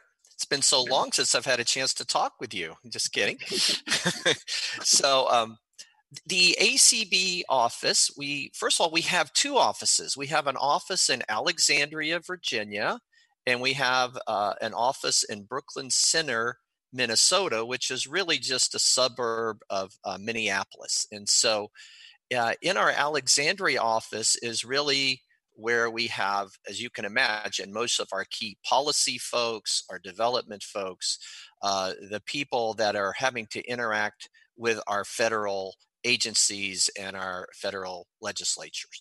So, our executive director is Eric Bridges. Uh, he was uh, hired in this current role in 2015, which is hard to believe. He's coming up on his five year anniversary here uh, this November and even uh, has already surpassed that as, as the interim role before he became our permanent executive director. And what Eric has been able to do is really bring youth and vitality and energy uh, to our staff. And uh, he he's taken on the role uh, of being our executive director. And part of that role has really been to help us financially and build. He's built amazing relationships with many of the major corporations in our country, everyone from Microsoft to JP Morgan Chase to Apple and Google and on down the road. It, there's a litany of uh, major partners that we now have because of the hard work of Eric Bridges, his staff, and our officers and board members. But Eric has really been the leader in those efforts. And, and then he has really, really compiled a very, very um, efficient and as, as uh, Kim said, small but mighty staff. So we now have a new director of development, Tony Stevens, who had previously served as our advocacy director. He has come on uh, starting March 1st uh, really in, in, in the strange world of COVID 19, but he has hit the ground running. He has really uh, helped uh, strengthen our relationships with some of our key partners. And he uh, has just been invaluable in helping us put together the sponsorships for our convention this year and helping us to organize what will be just a wonderful virtual convention with both video and audio, which is going to be an interesting challenge for us. So, so Tony has really brought uh, spirit and inspiration and has hit the ground working, I think, 12 to 14 hour days right out of the chute. So we're really glad to have Tony back in the development role. We have uh, Clark Rachfal as our Director of Advocacy. Uh, you see all the wonderful work that he has done uh, with accessible voting, uh, with what's going on in uh, transportation, and with so many different issues that we're dealing with uh, at the national level. Uh, things again that are related to COVID nineteen, and uh, it's been it's. I just love Clark's flexibility, his willing to seize the moment, and uh, you know i will get a call from him at 11 o'clock at night and say dan we need a letter by tomorrow morning. Let's make this happen. We've got a, a, press release is coming out for accessible voting in new jersey and acb needs to be part of that press release. So so clark is working tirelessly on those efforts and his assistant, who's Claire, who's here with us today, is our advocacy uh, outreach specialist. She works more on individual uh, advocacy issues in the office. And for those of you who are unaware of this, we receive almost 2,000 phone calls a month in our offices. So it's amazing the amount of newly blind and visually impaired people, uh, members uh, who are having issues, the number of touch points we have with blind and visually impaired people. And Claire is in our lead position for those roles, as well as just a wonderful advocate for transportation. And we'll hear more about Claire's individual duties, but she's doing an absolutely fabulous job. We have Kelly Gass, who we hired as an administrative assistant, but now she does so much more. She is our um, she's our project manager for acb.org and the whole uh, rewrite of our, our website a year and a half ago and how that has moved forward. Uh, she does our graphic design. She's our team lead for our public awareness committee that works on communicating uh, to our members and outside of our membership. We have 22 communication channels inside of ACB, everything from ACB radio to the Braille Forum uh, to uh, all of our social media on Facebook and Twitter and LinkedIn. And Kelly is really the heartbeat behind all of those efforts. And then of course, we have Sharon Lovering, who is our editor of the Braille Forum, just does an absolutely amazing job there. She also edits our dots and dashes that now comes out on a weekly basis, summarizing the major activities for American Council of Blind for the for the last week in review. Uh, she does our Washington Connection, where you can call in and get the latest on any advocacy issues or what's going on with inside of ACB for those with low, kind of lower technology technology side of the spectrum. So Sharon is just the person who kind of she's the glue. She pulls it all together. If anybody else can't answer the phone, it's Sharon who's who's Johnny on the spot and answers the phone. She has a wealth of knowledge. She has been with us for over 25 years and really brings that institutional knowledge to our organization. So that's our Alexandria office. And then in the Minnesota office, we have our chief financial officer, uh, Nancy Marks Becker. She's now been with us for seven years, and the last, I believe, three years as our CFO. Just is an amazing person, keeps track. We had another perfect audit this year. We just did our audit process uh, in April and got a, yet another clean audit. Uh, she keeps track of all of our financials. Uh, she also is responsible for our HR responsibilities. She manages our two remaining thrift stores which she, working with her new assistant, Alyssa Knight, has just totally turned around. Uh, several years ago, we were losing a hundred thousand plus dollars with our thrift stores. Last year, we made three hundred and fifty thousand dollars in our two thrift stores in Lubbock and Amarillo, Texas. And Nancy and um, Nicole before Alicia were really instrumental working with our uh, ACB in, uh, uh, what we'd call uh, entrepreneurial services board uh, headed by michael garrett has just done an absolutely outstanding job of turning around our thrift stores making them very professional hiring really high quality managers Uh, we now have communication apparatus in the stores where we can uh, see video of the shoppers coming in and out.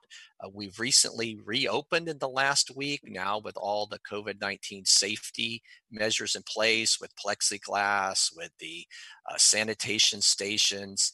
And, uh, you know, it's uh, been a very trying time. Nancy has also helped us apply for our uh, grant or loans through the PPP program. Uh, we jumped on that the very first day we had eligibility and we're able to secure both a loan for the thrift stores and a loan for ACB.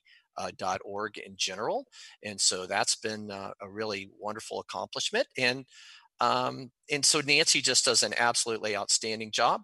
Working with her is um, is Nancy Christine Fila. Uh, she's our administrative assistant in the Minnesota office. She helps uh, do just a number of tasks, getting ready for the convention here. Uh, she's our main person that works with the ACB Mini Mall with Carla Ruschival and team to get all the inventory cataloged and get the items out as you all uh, shop uh, to the to our members and friends.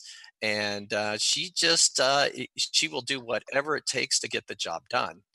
Uh, we also have a few key contractor roles. We have Lane Waters, who used to be our CFO and now is our lead accountant underneath uh, Nancy. He's in a contract position, but just does an amazing job, brings all that experience uh, to, to the task uh, from his years as being CFO. We have Joel Snyder, who is our director of audio description. Uh, many of you know Joel it is really one of the the jewels of our organization. Uh, the audio description project is really known around the world. Uh, little well-kept secret, but we actually get more hits on acb.org slash ADP, where all our audio description materials are housed, than we do on acb.org as our homepage.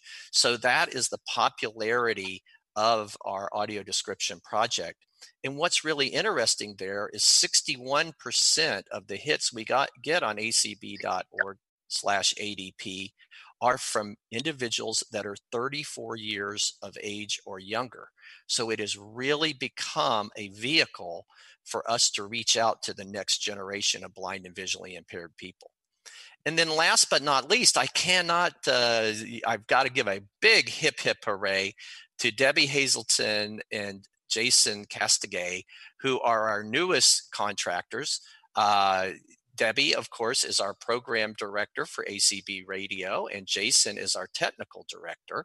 And they have taken over from uh, for Larry Turnbull because of his health situation, and just have hit the ground running. And in the last, oh my gosh, six months, just to see the the change in ACB radio and how it has grown and blossomed. Uh, just special thanks uh, to Debbie and Jason and, and, and all their hard work, and also to uh, helping us with the FCB convention uh, today. So that's kind of a little overview of our employees, and uh, I'll turn it over to Claire, Claire to uh, to add her insights being on the ground. Oh, I will say one more thing. Um, with the COVID 19 virus, what we had to do starting um, uh, March 16th is move to working virtually. And so nobody has been in our offices uh, physically for the last uh, eight weeks. We've now had a couple people come back in the Minnesota office. But I just could not have been prouder of our staff and how they responded working remotely, taking care of uh, kids and family responsibilities and working from their home. And I think putting in longer and, and harder days than they did in the office, if that's even possible. But the amount of work they've been able to get done working virtually has just been fantastic. Uh, they've done it with smiles in their voices. Uh, they're always uh, available. Uh, if you call the the numbers they ring through ring central and go straight to their cell phones at home. Uh, they answer with a smile on their face and have just kept the productivity up at just an amazing level inside of acb so thanks to claire and all the teammates for working virtually and not missing a step. So claire? Great. Thank you dan. Um, good morning everybody. Can everybody hear me? Yeah. Awesome. I never quite trust myself with that with i that know what you mean Um, one more person I wanted to point out too, um, and stop me if you mentioned her, but I didn't hear Dan. One of our other contractors is Jolyn, who. Oh my on- gosh. I Yeah. thank you, Claire. Oh gosh, Jolynn, I am so sorry. She moved to the West Coast and I've got, hopefully she's listening this early in the morning, but Jolynn Bailey Page, who is our grant writer, has been our grant writer now for, oh gosh, at least five or six years and does an absolutely outstanding job uh, writing grants for our organization. In addition, she's our project manager for our Unity project, which is a combined project between Google, the University of Hawaii, and the American Council of Blind to audio describe all the brochures at our visitor centers for all of our national parks. And she is also our person who stage manages our convention. She is a woman that wears many hats. She volunteers at our DC Leadership Conference. Jolynn, I apologize. You are just fantastic. And thank you, Claire. I know I was going to forget somebody, so thank you. yep, of course. Um, well, good morning, everybody. Um, it's great to be able to talk to the Florida Council and everybody else who is listening out there. Um, I'd love to just tell you guys um, about what goes on in the national office. Um, obviously, for me, in the Vir- Alexandria, Virginia office, but we do interact very regularly with the Minneapolis office as well. Um, my perspective is going to be skewed a little bit because I work on the advocacy projects. So I'll focus on that a little bit more, but I do want to touch on the other projects as well. Um, and some of this I'll try not to repeat Dan, but some of it will be similar because he did such a great job talking about what um, what we do. So thank you, Dan. Um, one of the new things that we have been working on in the national office in concert with all of you members out there are the new steering committees that have really kicked up in the last year or so. Um, so we have several steering committees um, with members who are part of all of our different committees and um, affiliates, what have you, and just members of ACB in general. And through those steering committees that have topics like public relations and advocacy, and the one that I lead, which is information referral and peer support, or ERPS as they affectionately call it, are doing some great work um, um, just to make sure that we are bringing together our committees, our affiliates, and our members to get things done. Um, so that's really exciting. Um, and I'll talk briefly about the steering committee, ERPS, as I called it, um, information referral and peer support. So, information uh, referral um, starts a lot of times when people call our office. And Sharon Lovering, like Dan said, our editor, tends to be our first, first, uh, frontline um, line of interaction with people who call. She answers the main line, and we get people who have just lost their vision and need referrals to their vocational rehab, or people who are trying to get social security and are bumping into issues as many of us know tends to happen. So information referral, that component is getting people the research, resources they need, giving them a phone number, an email address, that kind of thing. And then the peer support is taking it a step further when, for instance, again, someone's just lost their vision and they just need to be connected with the person to say, hey, I live in your city or your county. You know, I lost my vision when I was X years old as well. Let me, you know, lend a hand. Let me tell you what to do, that kind of thing. So ERPS is starting to do a lot of work to start putting together a database of resources that we can easily access. Um, to be able to point people in the right direction and then also developing a list of you know members who want to be those peers to reach out to. So i definitely encourage all of you uh, floridians and others who are listening if you want to be a peer support person that's something we're working on as well. Um, i know it came up earlier today in one of the sessions i was listening to. One of the other things we're working on both in the uh, alexandria office and the um, minnesota office is be my eyes um, I'm sure many of you have heard of Be My Eyes before. It's similar to Aira, but it's a free app where you can call in and get sighted assistance. But one cool thing about Be My Eyes is they also have resources for persons who use the app to get help with specific things. So, for instance, they have connections with Microsoft. So, if you're having technical difficulties, you can get connected with somebody who knows, you know, JAWS users and they can help you with Microsoft. But another cool aspect they have is connections with groups like ACB. So somebody via the Be My Eyes app can call in and say, hey, when's the ACB convention? Or uh, for people like me who do the advocacy, hey, you know, I'm trying to get resources for X, Y, or Z. Where do I go? And so, shout out to Cindy Van Winkle. She is the lead of the Be My Eyes project for ACB, and she's doing a wonderful job. And so, we're doing um, three hours a day, all five days a week. So, uh, 15 hours a week, we provide the service. Um, we have been getting a slow but steady trickle of calls as we've started.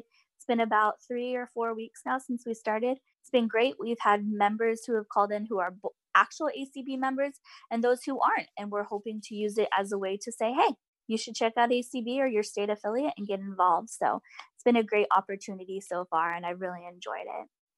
Um, the next thing I wanted to talk about in the national office are some of the different ways we are doing advocacy work.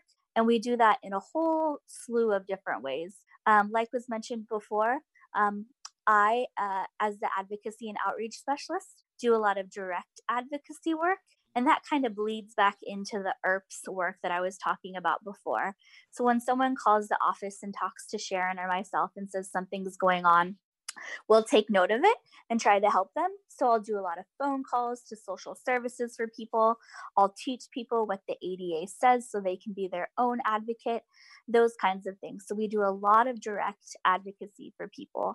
Um, so I'd encourage people if you're having issues, give us a call. But if you know other people who are having issues, give them our phone number, um, show them our website, you tell them to go through Be My Eyes. We want to be that direct um, service for people so that they can get services. We can help people know what their rights are. And hey, maybe they'll want to become a member of ACB or your state affiliate through that. So that's a great, a great way to provide services. And that's what we're doing in the national office. Um, another thing we're doing a lot of in the national office right now is legislation work, um, especially, and it's something we've been working on for a long time, but especially now in light of COVID and the multiple stimulus packages that are coming out. Um, Clark Rachfal and myself are constantly talking to legislative offices saying, hey, you know, we hear that in the stimulus package, you want to include X, Y, or Z this is going to impact the blind community. Please don't do it, or please include this because it will impact the blind community positively. So we're constantly calling and interacting with legislative offices. Uh, we used to do it in person a lot, which I really enjoy. Obviously, now we're doing a lot of virtual meetings, which is great, but we're constantly up on the hill. That's the great thing about being in the DC area. We get to uh, travel right up to the hill all the time and have meetings.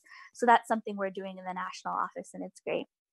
Another thing we're constantly doing in the national office is litigation. We always try to make sure that lawsuits aren't our first uh, line of action. We want to have positive interactions with uh, entities, businesses, etc. But sometimes litigation is necessary. Um, so we have some great relationships with a nonprofit law firm in DC called the Washington Lawyers Committee. I'm sure that might sound familiar to some people be, because we've had a relationship with them for want to say it's something like five or six years now. So it's a great relationship. Um, another legal relationship we have is with uh, Matt Handley. He's an attorney who actually used to work at the Washington Lawyers Committee, but who's opened up his own nonprofit law firm and has stayed working with us and does some great stuff. Um, so, for instance, uh, if anybody's heard about the Quest Diagnostics works we're doing, um, Quest Diagnostics is a laboratory where you can go and get like blood work done. They use an inaccessible an inaccessible tablet to sign in now, not accessible to our community. And so we're reaching out and potentially doing some litigation. And Matt Handley is the attorney who's working with us. So it's some great work we're doing.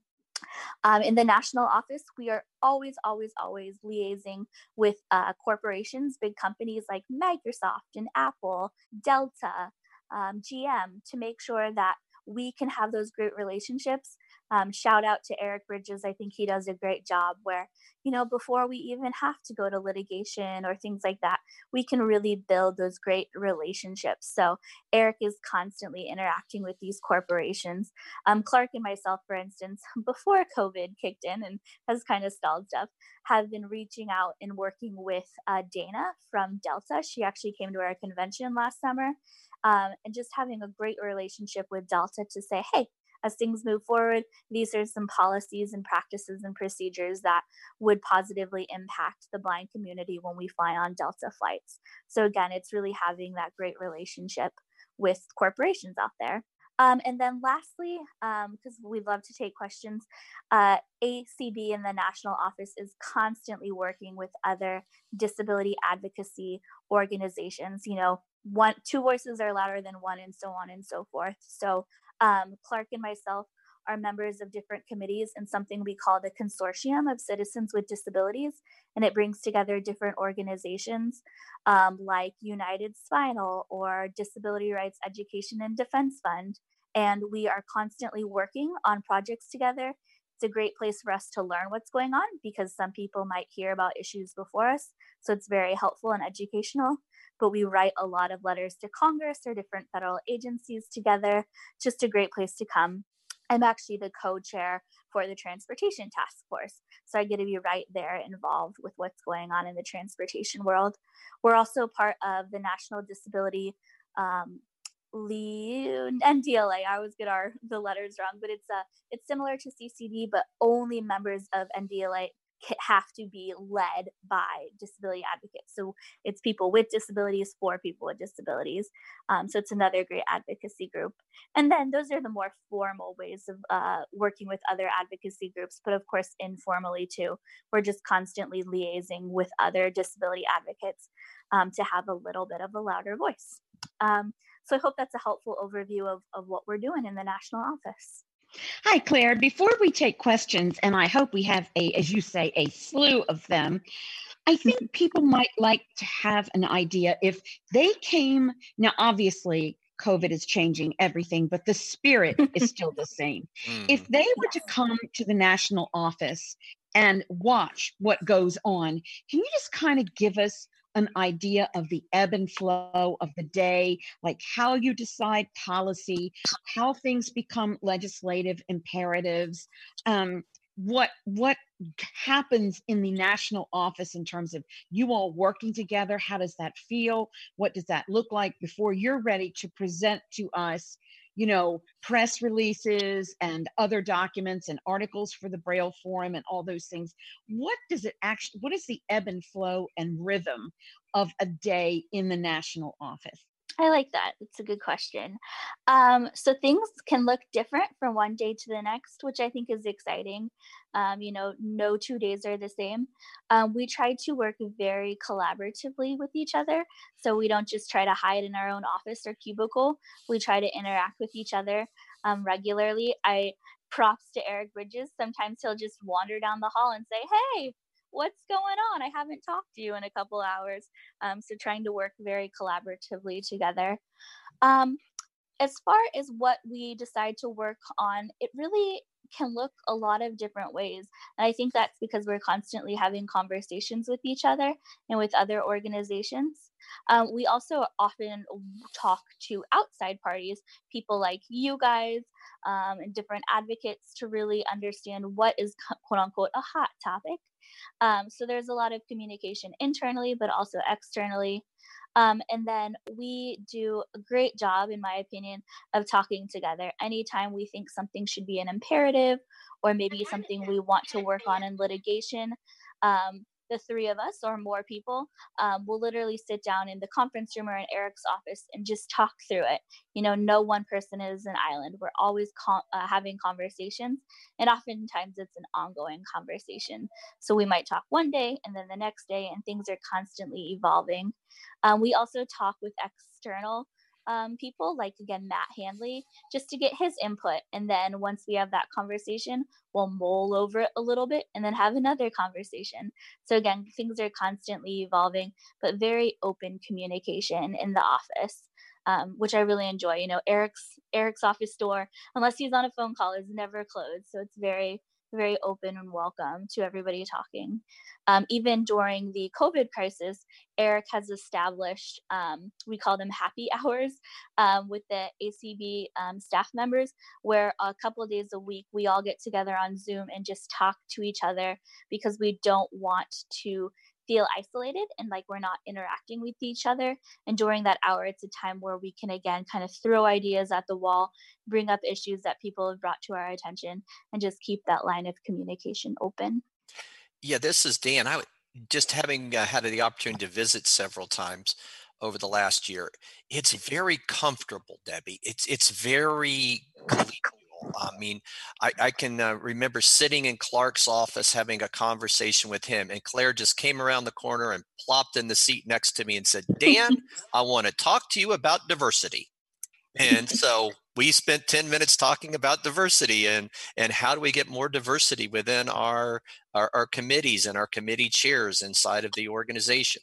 So it, it is that kind of very comfortable free flowing exchange of ideas which is uh, very welcoming. And, and a lot of times organizations tends to tend to be hierarchical and that's really not the case with the acb staff. They're very very uh, collaborative, and I think everybody's opinion uh, is valued. Mm-hmm. Cool. Um, Rick, do we have any hands raised yet? Not yet, Debbie, but let me explain okay, but, to everybody how, how you raise your hands. If you'd like yeah, to, okay. um, if you'd like to raise your hand and join in here, on a computer keyboard, it is Alt Y, Alt Y to raise your hand. If you're on an iPhone app, there's a raise hand button right smack in the middle of the screen. Go ahead and, and hit on it. And if uh, you dialed in on a telephone, star nine. Okay, I'm going to ask another question, but Rick, please let us know because we certainly want to honor those people who raise their hands. But in the meantime, I have another question. I know um, sometimes we are a little suspect of collaborations because we feel that we always come out on the short end of the stick. And I see where that really is not true in ACB, but I would like for you to talk about that how we are perceived, how we get, because many times sensory issues are so very different than other issues. And I think it would be very nice for both of you to talk about our collaborative efforts, what we bring, what we get, how we assist others, and how this whole thing works to everyone's benefit. I would love to hear that. I know. Hmm. So, Claire, you want to go? And then, Dan, if you have anything to add, that would be wonderful. Sure. Sure. Um, I definitely know what you're talking about, Debbie, and it's definitely something we hear um, on a pretty regular basis. I personally am of the opinion, though, that we, you know, two voices are still louder than one, and three is louder than two, and so on. Um, and I think it's important for the blind community and the sensory disability community to get out there and throw our hands up in the air and wave them around and say, we're, we're here, we're not going anywhere. And so, because of that, um, I think it's important for us to stay in the conversation, even if sometimes it feels like maybe our voices aren't heard as much. You know, you just got to keep pounding, pounding the pavement, so to speak. Um, and I found you know, as I've, you know, tried to make myself heard, the more persistent you are, it does make a difference. Um, like I said, I'm the co chair of the Transportation Task Force in CCD.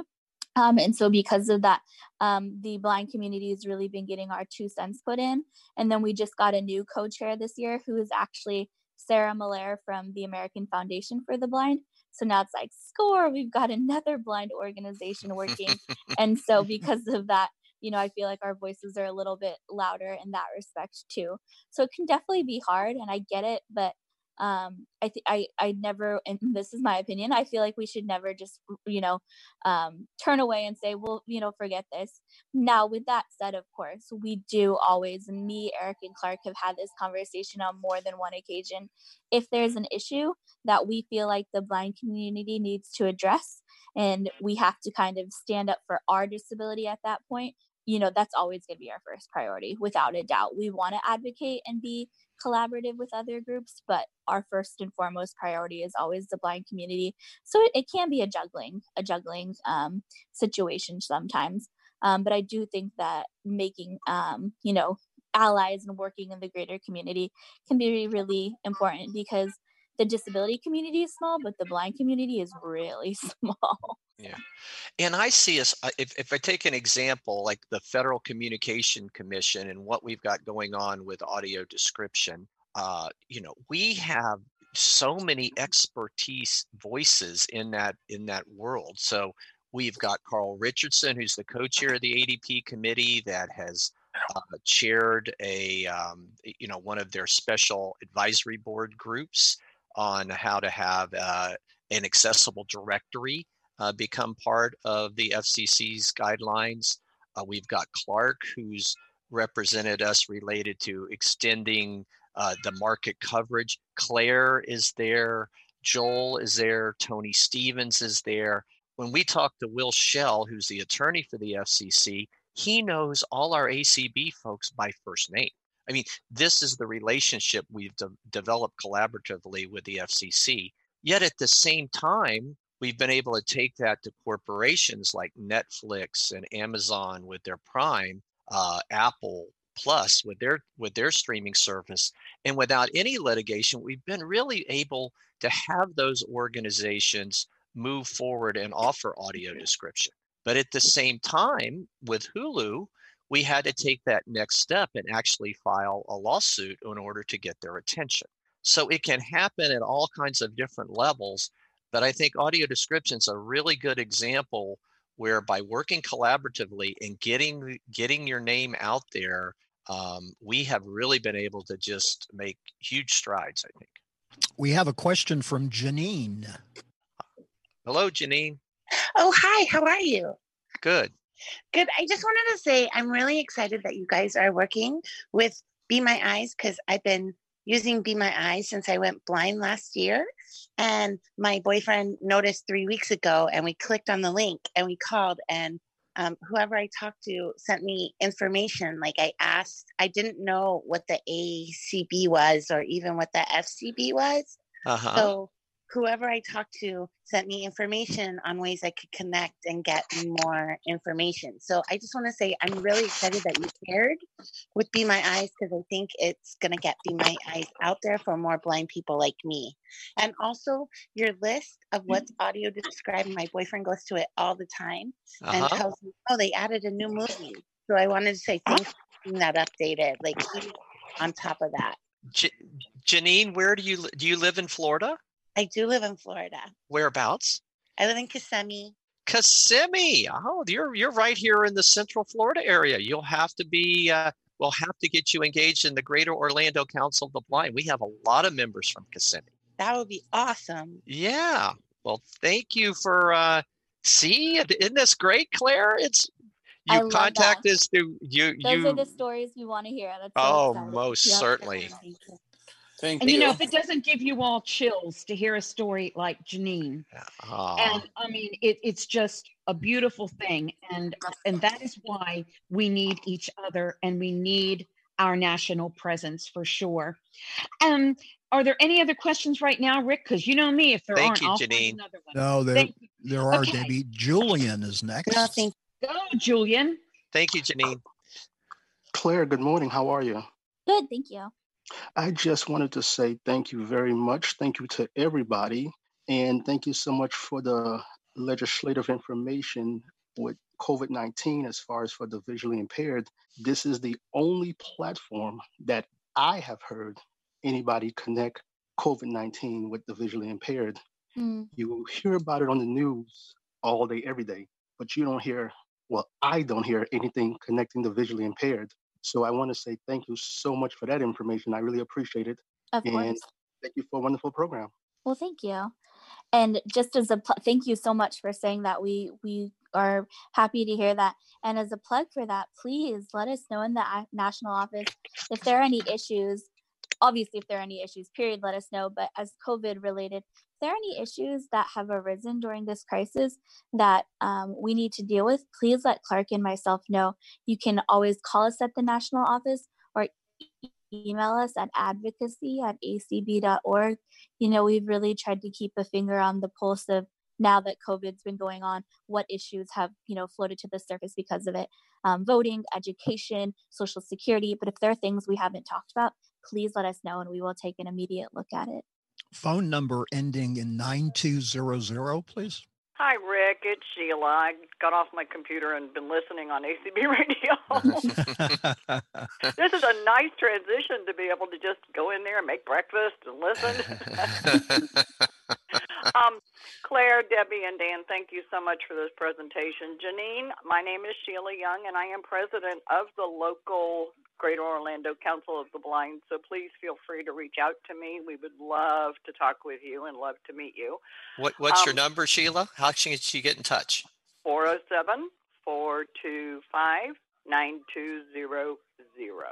But the reason I was calling, and, and Janine, you can go to fcb.org, and my name is there as FCB's president, so you can you can find my contact there.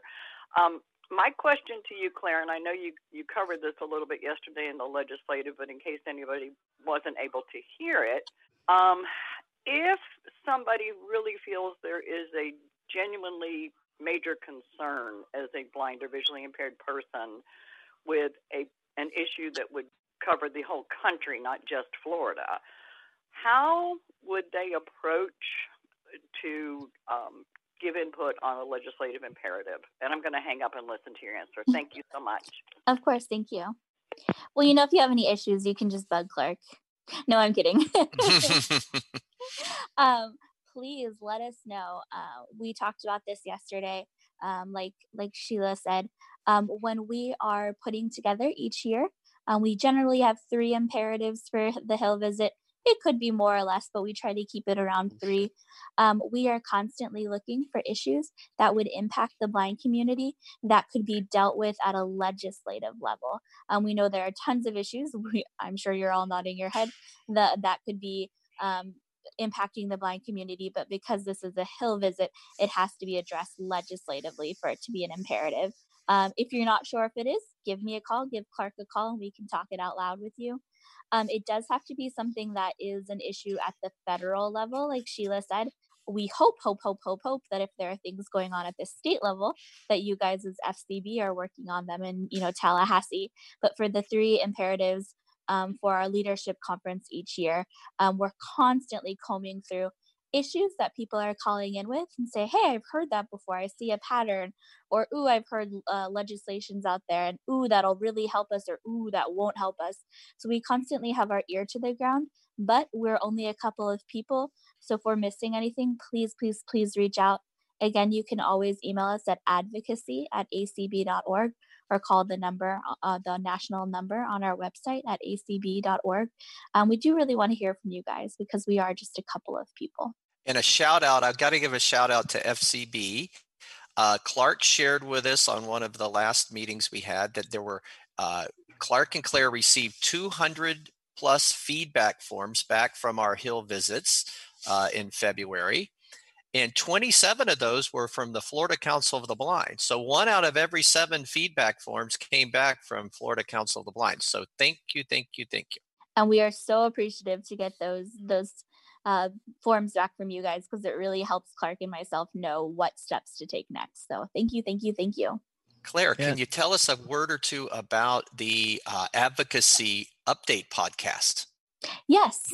Um, so Clark and myself, and sometimes with Eric or other people, um, put on a weekly podcast called ACB Advocacy Updates. And our goal with the podcast is just that we want to update you guys on what we're doing in the national office and especially about advocacy projects, but it's also expanded to be other projects we're working on. We know that, you know, we're just this little office, small but mighty office in Alexandria. And so when we have people from all over the country, sometimes people don't know what's going on in the national office and people say, "Hey, what are those people doing?" we want we want to tell you guys what we're doing. And so that was the intent of the podcast is for us to really educate you guys on, "Hey, this is what we've been working on. These are issues we find important. These are the people we're talking with, we're working with."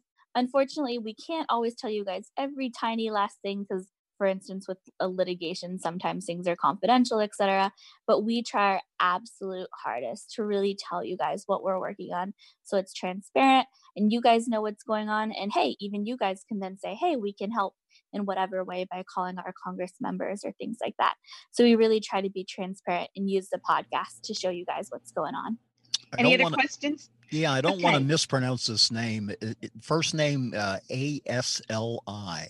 It's Osla. Thank you. So Go ahead. All right, thanks. I appreciate it. Thank you guys for doing the presentation. Uh, and, and also, thank you so much for all the work you guys do in advocacy for blind people. I think everything all around, it, it's a lot of work that you do, and it's and I appreciate your efforts.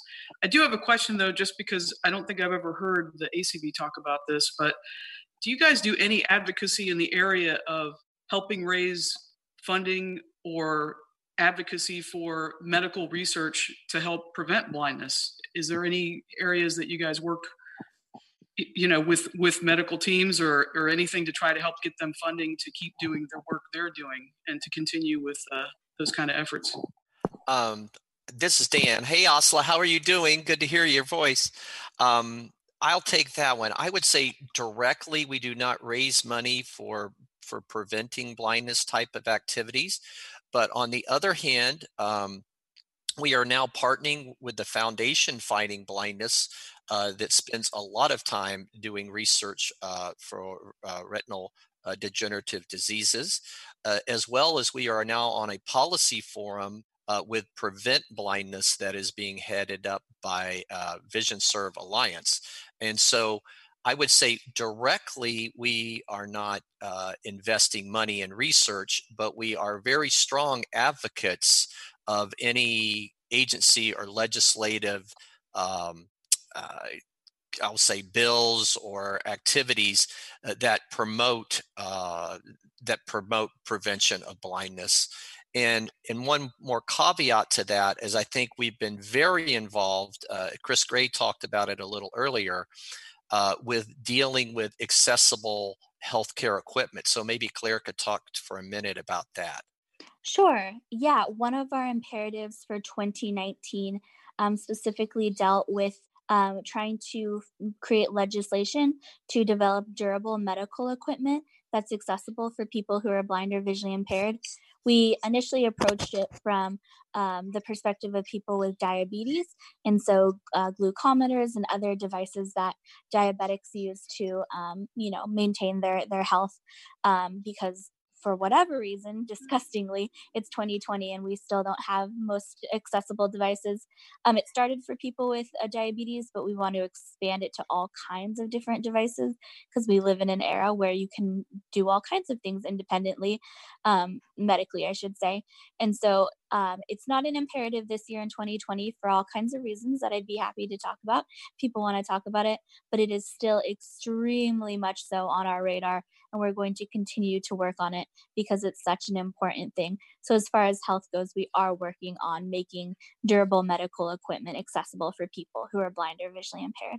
And I really do think this is an area where we can advocate as as members because it's the voices it's it's showing up in in people's offices and saying look i'm blind visually impaired and i deserve the right to have accessibility access to my medical equipment just like anyone else. And so i think as our population continues to age it's just going to become more and more important. Mm-hmm. and as claire said it's no longer a technology barrier I mean, everything can talk to you now. Why can't mm-hmm. our medical equipment be accessible? Asla, did that answer your question? Do you have any follow up? I appreciate it. Thanks, thanks for the response, and I appreciate your efforts on the medical equipment too. So that that's always a good good help to all of us. Thank you, thank you. Rick, any other hands? No, Debbie, it's back to you. All right then. Um, I think that one of the things we need to spend a minute or two on as our time is fast dwindling away is the necessity for fortitude and not never say die and continuing mm-hmm. because mm-hmm. some people will like for I'll give an example. The um the Medicare issue with um with with equipment for people with low vision that that has lenses and and now you know and all the problem that we've had with that. And we have been taking that imperative to the hill for so many years. And so claire and dan too I just think sometimes we lose heart, we get frustrated, we get out of patience. So, if there's anything you can say by telling a success story or two after years, or anything that you want to say regarding this matter for people who who kind of give up hope and say it's just hopeless and we're never going to get there. So, talk about that for a moment or two, please. For sure, I can go first. Um, I completely understand and respect the frustration that we can have because things do move really slowly, especially when we're talking about legislation, but not just legislation, also regulations and the federal administ, you know, agencies, um, just all kinds of things that we do. Um, but we should never give up because although things move slowly, they do happen. Um, I was fortunate yesterday to to sit in on one of the presentations you guys you guys had with Senator Simmons from your state, um, and Mhm. he even said things move slowly. It just is, but he you know he encouraged people to continue keeping on um, because it does happen eventually. Um, I want to say I heard statistically the other day somewhere that a piece of legislation can take up to seven years to become law, which sounds so frustrating, but it does happen. Um, uh, like Debbie said, we're going to keep working on the low vision devices bill. We've been working on it for a long time. We're not giving up because it will happen. Um, same with the Cogswell Macy Act. You know, it's been several years, but we're not giving up. You know, again, it's frustrating and I get it. But I think that statistic of it taking up to seven years is just something important to have in the back of your head because it's it's frustrating to wait, but statistically it, it does happen. So uh, keep on keeping on, as the saying goes. Um, and you know these issues are important, so we can't can't back away from them. Yeah, I used to have a uh, a, a magnet that I kept on my refrigerator uh, with a with a with a straight flush, and it said preparation. I mean, uh, luck is where preparation meets opportunity, and I really see that a lot in our legislative world. You you have to be prepared, have your have your have your policy in place, have done your homework, and then it's when the opportunity hits. I mean, we're seeing that right now with accessible voting. We could have gone forever struggling to get accessible paper ballots. And now, with the COVID 19, there's an opportunity that goes along with our preparation. And all of a sudden, we're seeing already about 20 states across the country pass state legislation that is allowing for some level of accessible paper ballots. And so, same thing with um, accessible uh, drug prescription labels. We fought that for a number of years, and all of a sudden, at the right time, when a healthcare bill and an incident uh, hit Congress in 2010, and before we knew it, we had uh, you know we had kind of turned the corner on accessible prescription labels. Claire and Debbie, you all have have been in advocacy for a long time. Do you see this kind of there's all of a sudden this kind of unknown momentum that just kind of snatches itself, and and once that ball gets rolling, it doesn't stop. hmm And I think you put it really well, Dan, that sometimes you just don't know. Suddenly you turn the corner and some opportunity comes up that we never would have thought of. And if we had given up, then, you know, oh no, the opportunity came and we're not ready and prepared. So, um, you know, I think it's important to to really continue to to to work because you never know when those opportunities will arise. I think we're going to have the same thing with accessible medical equi- medical equipment. Something's Mhm. going to hit, and we're going to go, "What?" The society's going to go, "What the heck? This is ridiculous." You know. Sometimes it happens because someone in a legislature somewhere or in, in Congress knows somebody or is touched by somebody. Mhm. When I first began my work as an advocate way back when, I said, at some point in your life, you will be touched by disability, either through the aging process, an accident, disease, or somebody that you care about. So, you know, we're here and we don't wish that for you, but it is a reality. And so, therefore, it behooves you just because it's the right thing to do, and also for those you care about and love to do the right things for us to Mhm. level that playing field. And and that was true way back when I first began, and it is just as true today. Um, in the waning minutes that we have, I want to find out if um, either of you. Oh, one final thing, because I'm all about democracy. Um, do we have any hands raised, Rick? No, I we don't, not. Debbie. Nope. Okay, nope, nope. then we're going to move right along in our last five minutes then. Um, first of all, I want to give each of you a moment or two to say any last words that you want to say about the national office, advocacy, our role in the organization's success, anything that you feel led to say to our members. Uh, You want to well, go first, Claire? yeah, go ahead. Go ahead. Sure. Ladies Um, ladies first, and you get to finish up. Thank you. Okay. Um, I would just always encourage everybody. I apologize. My guide dog has now decided to make noise in the background. Um, I would always encourage everybody to get involved. Um, we have a great, I say extremely biased, we have a great group of people in the national office and the Minneapolis office working very hard. But we are, you know, a small group, small but mighty. But in order to do more, we need everybody to join a committee, get involved, you know, on the leadership of your affiliate um, start advocating, you know, joining us on making phone calls on our imperatives. It could look like so many different things, um, but we have thousands and thousands of members in ACB. If you guys get involved, our voice just grows that much more. So uh, we want to help and we're going to work as hard as we can. But in order to do even more, you know, please, as members, get involved however you can. Dan?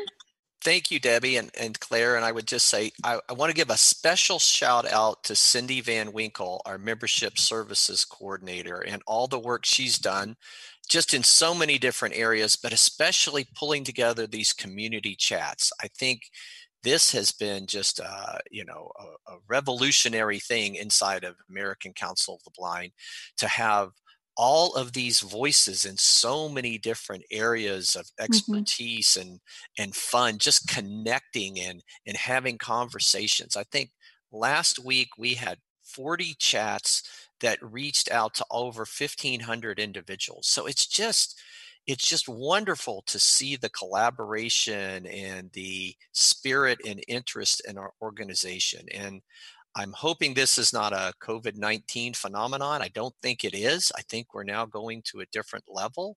And I think we're going to see that spirit bleed over into advocacy and to all different phases of our lives. So, uh, thanks to everybody that's participated in the community chats. Thanks to ACB Radio for broadcasting so many of them. And stay involved. Mm-hmm. And guys, remember my mantra everybody counts or nobody counts. And we are a part of the everybody. So don't feel apathetic and don't feel defeated. Do what you can. Not everybody is Dan or Claire, but by golly, all of us can pick up a telephone or um, get write a letter whatever it is we can do whatever little thing we can do to add to the choir. You know a choir has singers that sing all these different parts and then you've got the beautiful solo voices that soar above but if they didn't have the foundation of the choir they wouldn't be nearly as wonderful. So as we close i'm just going to ask you to do what we all have said for so long i say it all the time keep on keeping on don't lose heart and you are a part of everybody. And as a citizen of this country, there is nobody any more equal than you. We are all different, but we are definitely equal. So keep hanging in there. And we in FCB and the wonderful ACB organization with whom we are affiliated stand ready to help and lend a hand. And thank you so much, Dan and Claire, for doing this program. And now I will turn it back over to our Zoom moderator, Mr. Rick Morin, with my thanks and gratitude. Thank you, Debbie.